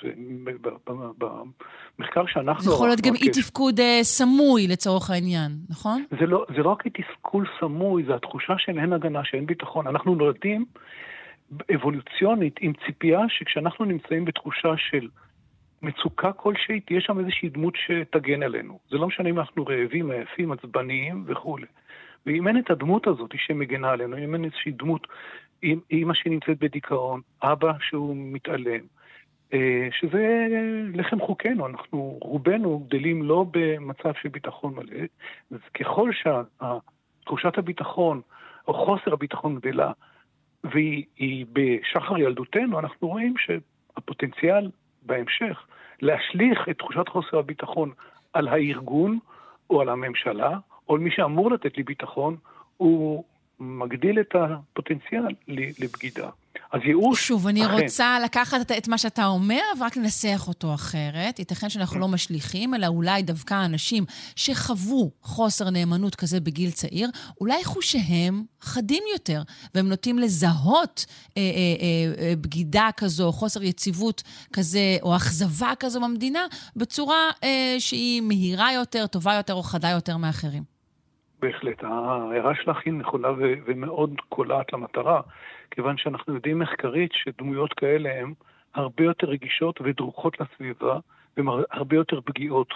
במובן הזה הן יותר פגיעות כי הן מהר מאוד קולטות את התחושה של אין על מי לסמוך, שאין, אין, אין, אין, אין, אתה לא נותן אמון באחרים. אה, ואז חלק מהם אכן, חלק מהתגובה, היא תגובה מאוד מאוד ראשונית, במובן הפסיכולוגי, או fight או flight. זאת אומרת, או מרד, במובן הזה, או אה, ניתוק, ניתוק רגשי. אז אתה אומר שהאקט הזה הוא, הוא אימפולסיבי באיזשהו אופן? Uh, בהחלט, המחקר, ש... המחקר שנעשה שוב ב-2014, וגם אני, הניסיון שלנו מה, מהמחקר האיכותני שעשינו ב, ב, ב, בספר שכתבנו על הבוגדים, זה שהמאפיין האישיותי העיקרי זה אימפולסיביות והיעדר בלמים, או בעיה בוויסות, בוויסות רגשי או חוסר בשלות. אה, וההחלטה היא החלטה בסופו של דבר, שהיא לא החלטה לגמרי מתוכננת מראש, היא נובעת מאיזשהו משבר ומצוקה שהיא מצוקה אה, אה, סביב איזשהו קושי מאוד מאוד אישיותי פנימי. אה, ואז יש כניסה למה שנקרא ראיית מנהרה, או במובן הפסיכולוגי זה דיסוציאציה, לאיזשהו מקום שהתחושה היא שזה יהיה הפתרון הכי נכון והכי טוב עבורי, מבלי שאחד המאפיינים הוא שמבלי שאני יכול להתייעץ על, ה, על הפתרון הזה. זאת אומרת, בגידה נעשית כשאני מדבר עם עצמי, אני לא מדבר עם בן הזוג או עם בת הזוג שלי, אני לא מדבר עם קולגות שלי, אני אך ורק מדבר עם עצמי. אז אני לא יכול לקבל פרספקטיבות שונות כדי להגיד, רגע, זו החלטה מושכלת או החלטה לא מושכלת. ולכן אנחנו רואים גם שההחלטה היא לא מושכלת, כי כאשר בודקים, אין בגידה שניתן בעצם להשתחרר ממנה. זה כמו להיות בתוך המאפיה. אה, אתה משתחרר מזה כן. או כאשר אתה מתוודה, מודה, או שאתה נכנס לכלא, או שאתה בעצם בורח למדינה שבה עבורה אתה בגדת, נניח לרוסיה, וכל ערוב ימיך אתה חי ב, ב, בסביבה שהיא לא הסביבה הבסיסית וה, והנוחה לך לחיות בה. כן. אני תוהה, אתה משתמש שוב ושוב במונח בגידה, אה, אבל זה מונח שכשלעצמו יש בתוכו הנחה. זאת אומרת, הבוגדים, אני, אני שמה מרכאות למשל, הם קוראים לעצמם בוגדים? לא בהכרח. לא, לא, ממש לא. אה, אה, השאלה היא, בוגד נקבע לא על סמך איזושהי הגדרה מדעית, כי עבור צד אחד הבוגד הוא בוגד, ועבור הצד השני הבוגד הוא גיבור. ואכן כמעט כל הדמויות ש, שהגיעו למשפט, הם טוענים שהם לא בוגדים, בעצם הם, וחלק מהם הם מבססים את זה על אידיאולוגיה, ובצדק אגב. נניח, אתן כן. דוגמה קטנה, אם זה בסדר לתת דוגמה קטנה. Mm-hmm. אה, אה, למשל קלינגברג, קלינגברג שהיה סגן ראש המכון בנס ציונה, המכון הביולוגי, שבגד משנת 54, משהו כזה, ורק כ-25 שנה אחרי כן הוא נתפס. הטענה שלו הייתה שהוא העביר מידע לרוסים מכיוון שהוא רצה למנוע מלחמת עולם שלישית. אה, ומבחינת ישראל הוא מסר מידע מאוד מאוד משמעותי, סודי, למדינת אויב, שגם יכולה להעביר את זה למדינות אויב אחרות. אבל במובנים אחרים, כמובן ניתן לראות אותו כגיבור, כי הוא בעצם מנע מלחמת עולם שלישית, המניעה שלו למנוע, לייצר איזושהי הרתעה בין, ה, בין המערב למזרח, למזרח או לקומוניסטים, היא הייתה מאוד משמעותית, אז אפשר לומר שהוא היה גיבור. אז השאלה מאיזה צד אתה מסתכל על זה. כן, ובכל מקרה, אבל כן אה, צריך פה איזשהו, אני לא אקרא לזה אה, נרקיסיזם, אבל כן מחשבה על כך שאני, אני יכול לשנות את, את הדברים. לגמרי, לגמרי. אנחנו פתחנו בשאלה של הסוד, והיכולת שלי אה, אה, בעצם לשמור סוד ולדעת דברים שאת לא יודעת, וחלק מזה הוא מרכיב נרקיסיסטי מגלומני. זה לא רק נרקיסיסטי, אלא נרקיסיסטי מגלומני, זאת אומרת, זו תחושה של גרנדיוזיות, חשיבות עצמי מנופחת, אה, הגזמה בהישגים, אה, דרישות בלתי מוגבלות לתשומת לב, אה, ובין כן, היתר, אגב, גם זה נכון גם לגבי מנהיגים שנחשבים לחיוביים, כל אחת מהתכונות אה, שמנית, נכון? את אמרת את זה. כן, כן, אני בהחלט. שאלה אחרונה, אמרת שאתם עסקתם, ואכן אלו המקרים המעוניינים, נקרא להם בוגדים ספונטניים, לא מגויסים. לגבי המגויסים, בעצם אותה תכונה שגורמת להם להיות מגויסים, היא-היא התכונה שגם אה, עלולה להיות זאת שתגרום להם בסוף לבגוד בצד המגייס, לא? אה, בהחלט, אה, לא מעט אנחנו אה, שואלים את השאלה, או אנשי הביון שואלים את השאלה אה, על הכפלה, כלומר, מי שבעצם אה, מגויס, עד כמה הוא, הוא גם יכול להיות מוכפל, וצריכות להינקט, אה, כמובן, צריכים לנקט אמצעי זהירות מאוד ברורים כדי כדי uh, לעמוד על טיבו של האדם. חלק מהדמויות וחלק מהאנשים ש, שבוגדים במובן הזה שהם מגויסים, הם, יש להם מרכיבים, מה שנקרא, סוציופטיים uh, בעצם, שהם אינטרסנטים לחלוטין, ואלה הם מועדים לפורענות. כלומר, השאלה שלהם, מי ייתן לי יותר כסף, או מי ייתן לי יותר טובות הנאה, או מי יותר יאדיר את שמי, uh, מצריך את ההבחנה באמת שהדמויות האלה הן לא דמויות עם, עם מרכיבים במובן האישיותי, פסיכופטים, סוציופטים, אנטי-חברתיים. כן. או אם אני מרגיש מספיק גרנדיוזי כשאני מגויס צד אחד, אחרי כמה זמן זה יישחק, אני רוצה להיות סוכן כפול. אני רוצה נכון. להכפיל את התחושה הזאת. בהחלט, אבל זו אמנות הגיוס של מי שמגייס, כלומר שהוא יוכל לתת לו מענה לחולשות האישיות שלו, מבלי שהוא יודע שהוא נותן לו מענה לחולשות האישיות שלו, מעבר לכסף. אה, mm. במובן הזה. אה, נניח, אה, כן, כן. טוב, מי שרוצה לשמוע עוד, מוזמן לספר החדש, בגידה בממלכת הסוד. נודה לך בשלב זה, דוקטור אילן דיאמנט, פסיכולוג קליני מומחה ואחד ממחברי הספר. תודה רבה. תודה רבה.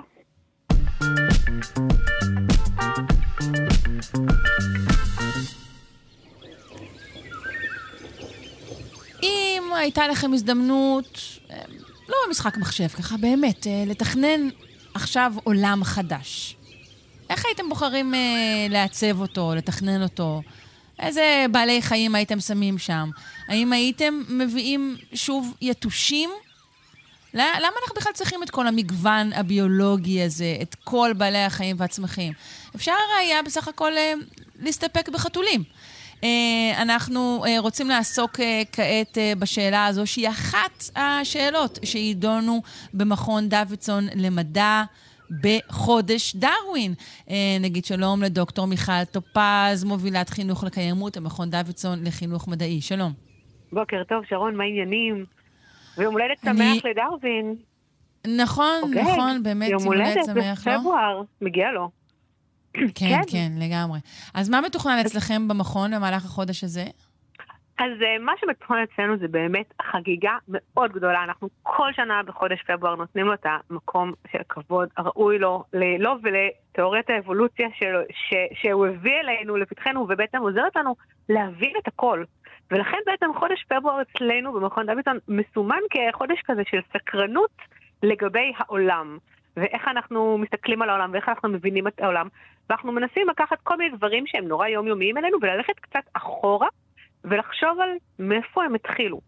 ואז השאלה שהתחלתי איתה קודם בעצם היא אחת השאלות ש... הראשונות שאני חייבת להגיד שבעיניי כאילו תמיד נורא מובנת מאליה, אבל בעצם היא לא. בשאלה, קודם כל, למה, אנחנו, למה יש לנו יתושים? זה עוקץ וזה מגרד וזה לא נעים וזה מזמזם, וזה מפריע לישון. אז אני לא מבינה למה צריך אותם, ולמה צריך גם עוד כל מיני בעלי חיים שאין להם פרווה ועיניים גדולות והם חמודים. אז בעצם אנחנו רוצים לנסות, נכון? בהחלט, בהחלט. אמרתי, אני הייתי מסתפקת בחתולים. אז אני אולי הייתי מוסיפה גם עוד כמה, את יודעת, אני מאוד אוהבת את היצורים המוזרים יותר, אמ, אבל עדיין, יש להם פרווה ועיניים גדולות. הם, הם מספקים אותי, אני אקח את ה... אה, כן, טוב, כי זה אנחנו אנשים, ה... אנחנו גם אולי יש לנו איזו נהייה כזו אחרי יונקים, בעלי חיים שדומים לנו, כנראה שכן. ואז, ואז, ואז אנחנו הולכים אחורה ובעצם בודקים למה יש לנו את כל השאר ומה המשמעות של כל השאר, ואנחנו יודעים לדקלם את העניין הזה של מגוון ביולוגי, זה חשוב, אבל למה מגוון ביולוגי זה חשוב, ובכלל מאיפה הוא הגיע. ואז אנחנו חוזרים בחזרה להגדרות של האבולוציה, והגדרות ש, שלכבודם אנחנו בעצם חוגגים את החודש הזה. ואנחנו אומרים בעצם אבולוציה, בהגדרה הכי בסיסית שלה, היא השינוי בתכונות תורשתיות באוכלוסיות לאורך דורות.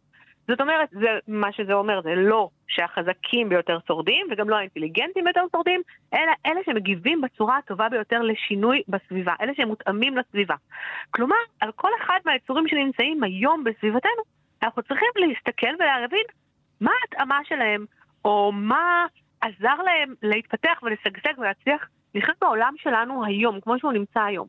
עכשיו, מה שמדהים הוא, ואנחנו באמת יודעות את זה כל הזמן, אבל אנחנו לא תמיד יכולות לחשוב על זה ממש, שכל ההתאמות האלה לסביבה, הזימים אה, לנשום במים, אה, כנפיים מדויקות לסוגים שונים של תעופה, פרווה, עבה ורגליים ארוכות לאזורים חמים וקרים, כל ההתאמות האלה לסביבה בעצם נוצרו על ידי מוטציות קטנטנות ואקראיות, כלומר איזה חוסר דיוק בהעתקה או בשמירה על מידע אה, שעובר באופן תורשתי בין הורים לצאצאים, והמוטציות הקטנטנות והאקראיות והבאמת לפעמים ממש משונות האלה, הם בעצם מה שגורם לנו היום לזה שיש לנו כזה מגוון בעולם. זה גורם לכל היונקים ולכל הזוחלים ולכל הצמחים, בעצם ממש לכל האורגניזמים שלנו להיות קצת שונים וקצת אחרים. הדבר עוד יותר מדהים זה שבגלל האקראיות הזאת, שהיא מתרבה לאורך מיליוני דורות, בעצם המגוון הזה יצר לנו את הטבע שהוא מאוד מאוד עמיד. ואז אנחנו שואלים באמת, מה זה מגוון המינים? זאת אומרת, אנחנו יודעים איך נוצר מגוון המינים בגלל המוטציות האקראיות, בגלל התאמות לסביבה משתנה, ו- ולסביבה בגלל שזה בכלל. מה, זה מה שהצליח, פשוט, ואז זה מה שמתרבה. בדיוק. עכשיו, אנחנו גם לא בהכרח יודעים מה היתרון שיש לזה, לא, לא בהכרח גם יש לזה יתרון, אבל זה הצליח להתרבות. בדיוק, זה, זה הצליח להתרבות, זה הצליח להתחזק, וזה יצר לנו בעצם את המגוון של uh, הצמחים, הפטריות, החיידקים, של כל המינים. וכשאנחנו חושבים על מגוון המינים, זה בעצם הרעיון של כל המינים שקיימים בעולם, השונות בתוך המינים, כלומר השונות למשל בין קופים שונים ובין חתולים שונים, וגם בתוך הטיגרסים השונות בין מינים של טיגרסים, ולא פחות חשוב מזה, זה כל הקשרים בין המינים האלה. כל הדבר הזה, והקשרים בין בעלי החיים השונים והצמחים השונים על כדור הארץ, שנוצרו בתהליך האבולוציוני, זה מה שנותן לנו את מגוון המינים, וזה בעצם מה שאנחנו היום מסתכלים עליו ומכנים אותו הטבע. אה, ובעצם, כן. כשאנחנו שואלים למה יש לנו את כולם, יש לנו את כולם כי יש להם איזשהו תפקיד במערכת, וגם אם אנחנו לא בהכרח יודעים אותו, התפקיד הזה הוא שם. והשונות הזאת... אבל זה קצת, אה, כאילו, הזה... אם ניקח את זה למקום טיפה יותר פילוסופי ופחות ביולוגי, זה טיפה הנחת המבוקש. הרי יכול היה להיות גם מגוון אחר לחלוטין, וגם המגוון הזה כל הזמן משתנה. חד משמעית, חד משמעית. וגם היה מגוון אחר. כן, זה כל הזמן משתנה. הוא כל הזמן משתנה.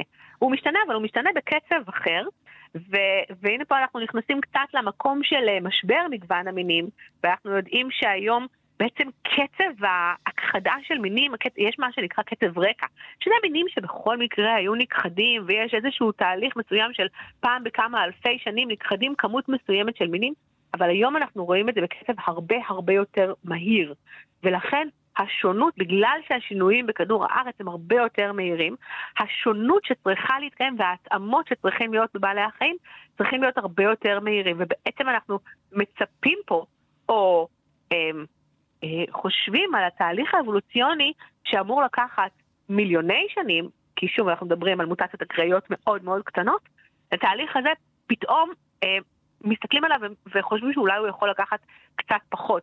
במקום מיליוני שנים אולי זה 150 שנים. אבל אולי זה הכל לא מתוך בין. פריזמה נורא נורא צרה. אנחנו הרי חוקרים את הכל מתוך הפריזמה שלנו, של חיינו. אולי נכון. המחשבה הזו על הפגיעה שאנחנו מחוללים המגוון הביולוגי, אולי יש בה אפילו משהו יהיר. כן, עכשיו ככה דור שניים אנחנו נפגע, הרי זה ינצח אותנו. הטבע כולו אולי משקלל פנימה גם את כל מעשינו שלנו. אז, אז, אני, אז אני אגיד את זה כך. קודם כל, אה, אני אגיד שני דברים. אחד, יש איזו נטייה של אנשים הרבה פעמים להגיד, אנחנו פוגעים בכדור הארץ. אנחנו הורסים את כדור הארץ. ופה אני רוצה להגיד, אנחנו לא הורסים את כדור הארץ. לא, כדור אנחנו עושים את ההביטט. את, את ההביטט שלנו אנחנו עושים, לא את כדור אנחנו הארץ. עושים את החיים על פני כדור הארץ כמו שאנחנו מכירים אותם. ואם כן. אנחנו רוצים להמשיך ולהיות כאן על פני הכדור הזה, אנחנו זה הדורות הבאים שלנו, כן? ורחוקים וקרובים. אנחנו רוצים להישאר כאן, ואנחנו גם רוצים שהחיים על פני כדור הארץ ימשיכו להיות כמו שהם עכשיו, לאורך זמן נוסף וארוך מספיק, כמו שהוא היה יכול להיות. אה, אם אנחנו מסתכלים על עידנים קודמים ועל כמה זמן היו עידנים קודמים, למשל עידן הדינוזאורים, אז אנחנו יודעים שאנחנו צריכים לעשות איזשהו מעשה כדי לנסות לעשות שינוי בהתנהגות שלנו כדי לשמור על המגוון הביולוגי. כי כמו שהוא כרגע, הוא לא יישמר. זה לא אומר שלא יהיו פה חיים אחר כך. זה לא אומר כן. שהכדור הזה הולך אה, להתפוצץ. זה אומר... ואפילו ש- אנחנו כי פשוט- כשאנחנו אומרים אם נהיה פה אחר כך, אז אני אומרת, טוב, אז לא נהיה. אבל תקופת המעבר בין הזמן שנהיה לבין הזמן שלא נהיה תהיה בלתי נסבלת. בלתי נסבלת. היא תהיה בלתי נסבלת, תהיה. מאוד מאוד קשה, ולכן בעצם היום כשמדברים בשיח הסביבתי, כשאנחנו מדברים על המשברים, אז אנחנו הרבה שומעים על משבר האקלים, אבל בעצם יש התייחסות לשלושה משברים גדולים. יש לנו את משבר האקלים, שהוא חשוב ומאוד מאוד חשוב להתייחס אליו, אה, ובמקביל אליו יש עוד שני משברים גדולים, שזה משבר הזיהום ומשבר המגוון הביולוגי. והיום מדברים על זה שמחקרים מראים שאנחנו בירידה של 69, קרוב ל-70 אחוז במגוון המינים מאז שנות ה-70, זה בסך הכל ב-50 וקצת שנים. 70 אחוז ממגוון המינים וואו. נמצא באיזושהי פגיעה, וזה משוגע, וזה גם לא גזירת גורל, יש לנו הרבה מה לעשות עם זה. ולכן, בשביל לדבר על כל הדבר הזה ולהסביר, קודם כל, איזה, איזה פלא זה בכלל שאנחנו נמצאים כאן, ואיזה פלא זה שכל הטבע נמצא כאן, ושהקשרים האלה נמצאים, וש, ש, ש, שיש בחוץ כל מיני ציוצים של כל מיני סוגים של ציפורים, ואנחנו יכולים באמת לצאת בחוצה ולראות את זה, אז אנחנו הולכים לחגוג את האבולוציה, ואנחנו הולכים לדבר גם על הפלא הזה, אבל גם על מה אנחנו יכולים לעשות עם כל הדבר הזה. לוודא ש... שזה נהדר, נזמין. את המאזינים כולם אה, להיכנס מיד אה, לאתר מכון דוידסון לחינוך מדעי ולבדוק שם את כל הפעילויות אה, נכון, של חודש זה לא אה, דרווין. לא רק על מגוון ביולוגי, למרות שמגוון ביולוגי הוא כמובן השיחה הכי חשובה, ואנחנו נדבר גם על מה קורה לעצים כשריכוז הפחמן הדו-חמצני סביבם עולה, ואיך זה קשור לתפיסות למאדים, ולמה המין שלנו, הומו ספיאנס, היה האחרון שהמין היחיד ששרד לעומת מינים אחרים של בני אדם שנכחדו כבר. וכמובן, הדבר הכי כיף בעולם זה המגוון הביולוגי. וגם חשוב להדגיש שביום שישי הקרוב יהיו גם שתי שיחות זום שמיועדות לכיתות. אז כיתות שלמות מוזמנות להצטרף אלינו ולבוא לחגוג איתנו אבולוציה. מעניין מאוד. תודה רבה לך, דוקטור מיכל טופז, מובילת תודה חינוך רבה. לקיימות במכון דוידסון לחינוך מדעי. להתראות. ביי, תודה.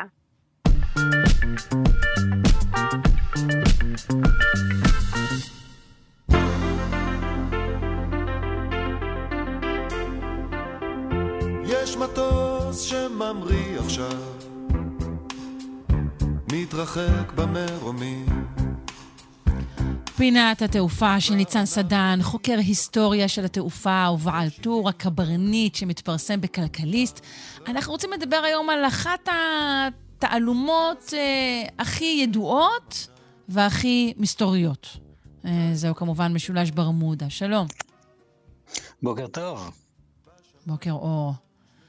אז אה, אנחנו רוצים ממך אה, את הסיפור כולו. איפה בדיוק משולש ברמודה? מה באמת קרה שם? מה לא באמת קרה שם?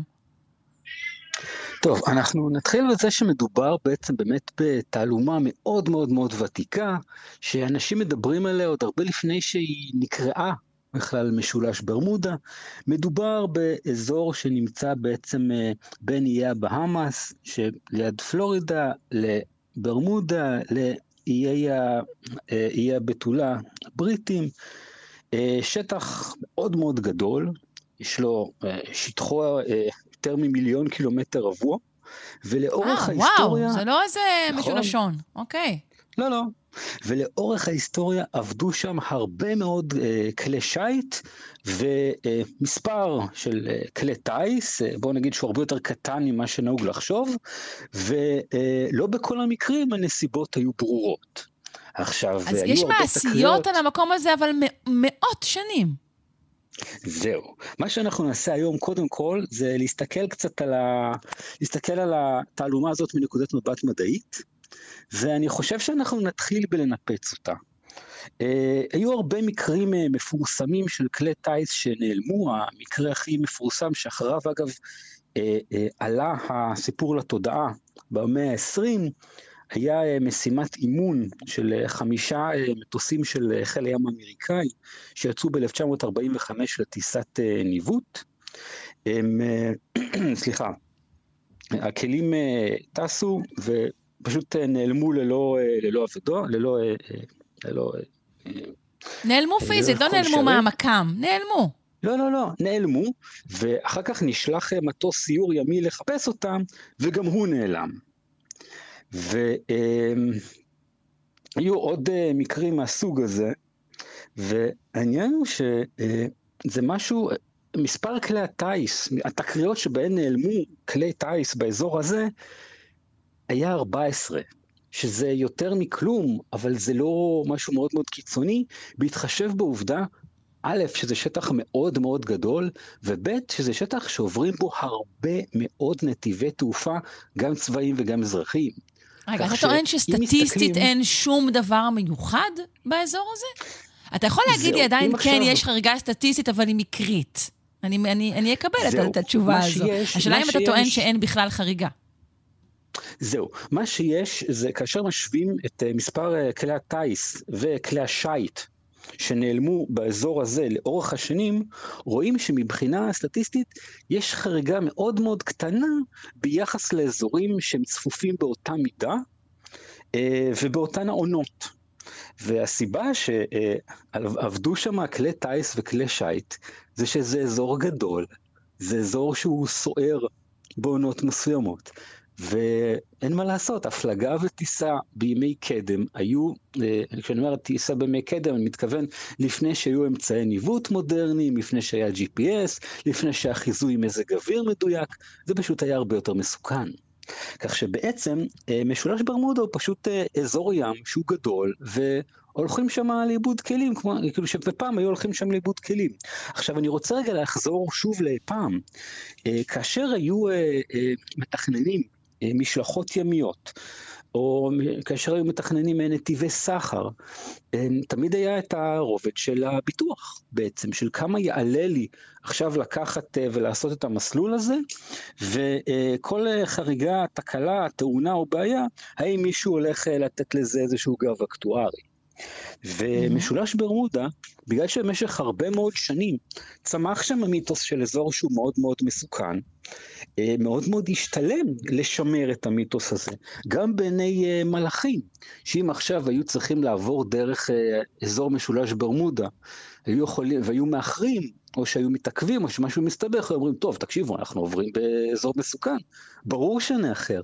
וגופי ביטוח היו מאוד מאוד שמחים, בגלל שאם מישהו עבר דרך משולש ברמודה, אה, היה אפשר אה, אה, לדרוש ממנו, והיה קורה משהו, היו יכולים להגיד, חבר'ה, זה פורס מאז'ור, אנחנו לא מתעסקים עם כוחות עליונים. ואם היו עוברים, רוצים לעקוף אותו, אז ההפלגה הייתה ארוכה יותר, ולכן גם העלויות היו בהתאם. כך שבעצם לכולם השתלם לשמר את המיתוס הזה, אפילו שבפועל הוא מיתוס.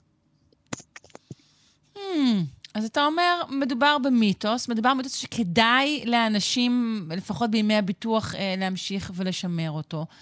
אבל האם אנחנו יודעים כיצד הוא נוצר? הרי אה, לא מספיק דיברנו על הספינות. היו שם כל מיני סיפורים מאוד אה, מעניינים, אבל היום אנחנו לא יודעים כמה מזה אמיתי כן, או לא.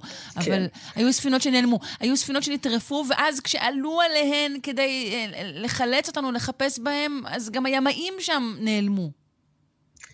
אה, לא בדיוק, לא בדיוק. אה, מה שקרה זה השורשים, השורש המוקדם ביותר שאנחנו מכירים של אגדת משולש ברמודה, היא על מעשיות של ימאים. זאת אומרת, אה, כריסטופר קולומבוס כתב ב-1492, ביומן שלו, שכשהוא עבר שם באזור הוא ראה אורות מוזרים בלילה אחד. מה זה אורות? אנחנו יודעים אם זה בגלל שהוא... אה, אה, אין תיעוד אה, של דבר דומה, אין תיאור, מצלמות כידוע לא היו, אנחנו לא יודעים מה הוא ראה, אנחנו לא יודעים אם הוא ראה. עכשיו, אה, במאה ה-17 הלכו לשם לאיבוד הרבה ספינות, והיה מקרה אחד שבו מצאו ספינה נטושה, כאילו מצאו ספינה שנראתה תרופה, עלו עליה והיא הייתה נטושה. ו, ואחר כך מספרים שהיא כאילו נעלמה והופיעה מחדש והימאים נעלמו. אנחנו שנתקלנו באגדות דומות, גם באזורים אה, אחרים, שבהם היה הרבה מאוד מעבר של סחר ימי, פשוט משום שיש תרבות של מעשיות ימאים. ושם, משום שהיו הרבה ימאים, יש לנו גם יותר מעשיות. כך שבעצם מה שאנחנו מקבלים זה טיבול מיסטי למשהו שהיה קורה הרבה. ספינות שהולכות לאיבוד, ספינות שטובעות בסערה, וספינות שמתעכבות ומחפשים תירוצים ללקוח. ומה באמת קרה למטוסים האמריקאים האלה? הם התרסקו. פשוט מאוד. אה, היו טעויות ניווט מכל מיני סוגים, גם בגלל אמינות מכשירי הניווט, גם בגלל אה, אה, אירועי מזג אוויר שלא נחזו כמו שצריך, הם פשוט טסו עד שנגמר הדלק. נחתו נחיתות אונס בים, ומה לעשות, כשאתה נמצא באמצע אזור של מיליון קילומטר רבוע, שאגב, כרישים לא חסרים שם, כנראה שהביתה פחות סביר שתגיע. בגלל זה גם אה, אה, כל מיני, אה, לשים על זה רבדים מיסטיים של הם נחטפו בידי כל מיני ישויות, הם נעלמו בצורה מיוחדת, על-טבעית. לא, הם נעלמו בצורה מאוד טבעית. זאת אומרת, עד כמה שאני זוכר, כריש הוא טבעי. כן, אתה אומר, נלעסו על ידי כרישים, אוקיי. לדאבונם ודאבוננו, כמובן, אנחנו לא נקל ראש במר גורלם, אבל כל העניין של אה, היעלמות מיסטית, שדות מגנטיים, כל מיני, אלה רק הסברים מודרניים למשהו שהוא מיתוס שנמצא איתנו כל כך הרבה שנים, שאפילו אנחנו בישראל, שמה לנו ולמשולש ברמודה, אנחנו מודעים לו, אנחנו יודעים שיש בו משהו כביכול חריג, וכשיש מיתוסים, שיש הרבה מאוד דברים שאנחנו אוהבים להגיד, וואלה, אף אחד לא יודע מה קרה שם, אף אחד לא יודע איך זה עובד, כי אנחנו אוהבים שהעולם יהיה מסתורי, אנחנו אוהבים את המיסטיקה הזו, ולעיתים שווה להתעורר ולהגיד, אוקיי, בסדר, זה פולקלור, זה פולקלור גלובלי, אבל אין כאן שום דבר שהוא באמת באמת אה, מיוחד או חריג, רק אה, חריגה סטטיסטית קטנה. כן. למרות שאנחנו לא מפקפקים גם בחשיבותו של uh, פולקלור ופולקלור גלובלי. בוודאי, פולקלור זה תרבותית. כיף. כן. פולקלור זה כיף, פולקלור זה צבע, אבל אם זה משהו שגורם לנו לפחד אוטומטית, או לדאוג, או לשאול את עצמנו, רגע, שנייה אחת, אני טס לפלורידה, ועכשיו שאני יודע שזה באזור פלורידה, האם אני אטוס במשולש ברמודה? אני טסתי שם, אני בסדר. כאילו, פחות או יותר. בסדר, גם זו לא הוכחה מדעית, ניצן סדן. נכון, זה שאתה בסדר. נכון. לא, אבל הנקודה שלי היא שכל עוד אנחנו מכירים בפולקלור כמשהו שהוא צבע וכיף ועניין, זה נהדר, אבל הוא לא צריך להגביל אותנו, לא צריך לפחד, אה, אה, להפחיד אותנו. אנחנו לא צריכים למנוע מאיתנו משהו בגלל, אה, איך נקרא לזה, מסורת.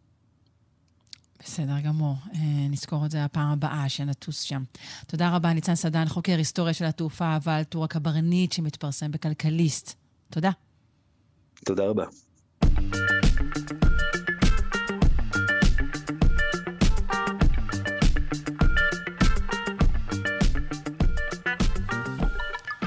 עד כאן, שעתיים שלנו, שלושה שיודעים. שעתיים שערכה אלכס לויקר.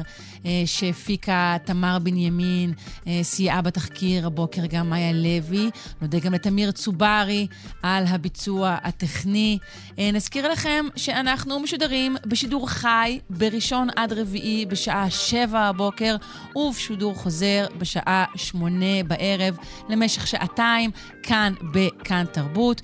אם אתם רוצים, אתם כמובן מוזמנים להאזין לנו בצורה של הסכת בכל אחד מיישומוני ההסכתים האהובים. אהובים עליכם. אני, שרון קנטור, אה, נפרדת מכם ומייחלת לשובם של החטופים ולסיום המלחמה בהקדם. תודה רבה.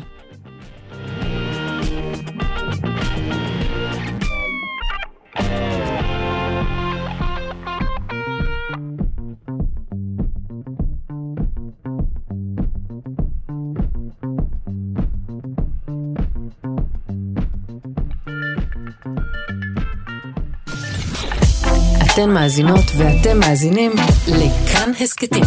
כאן הסכתים, הפודקאסטים של תאגיד השידור הישראלי.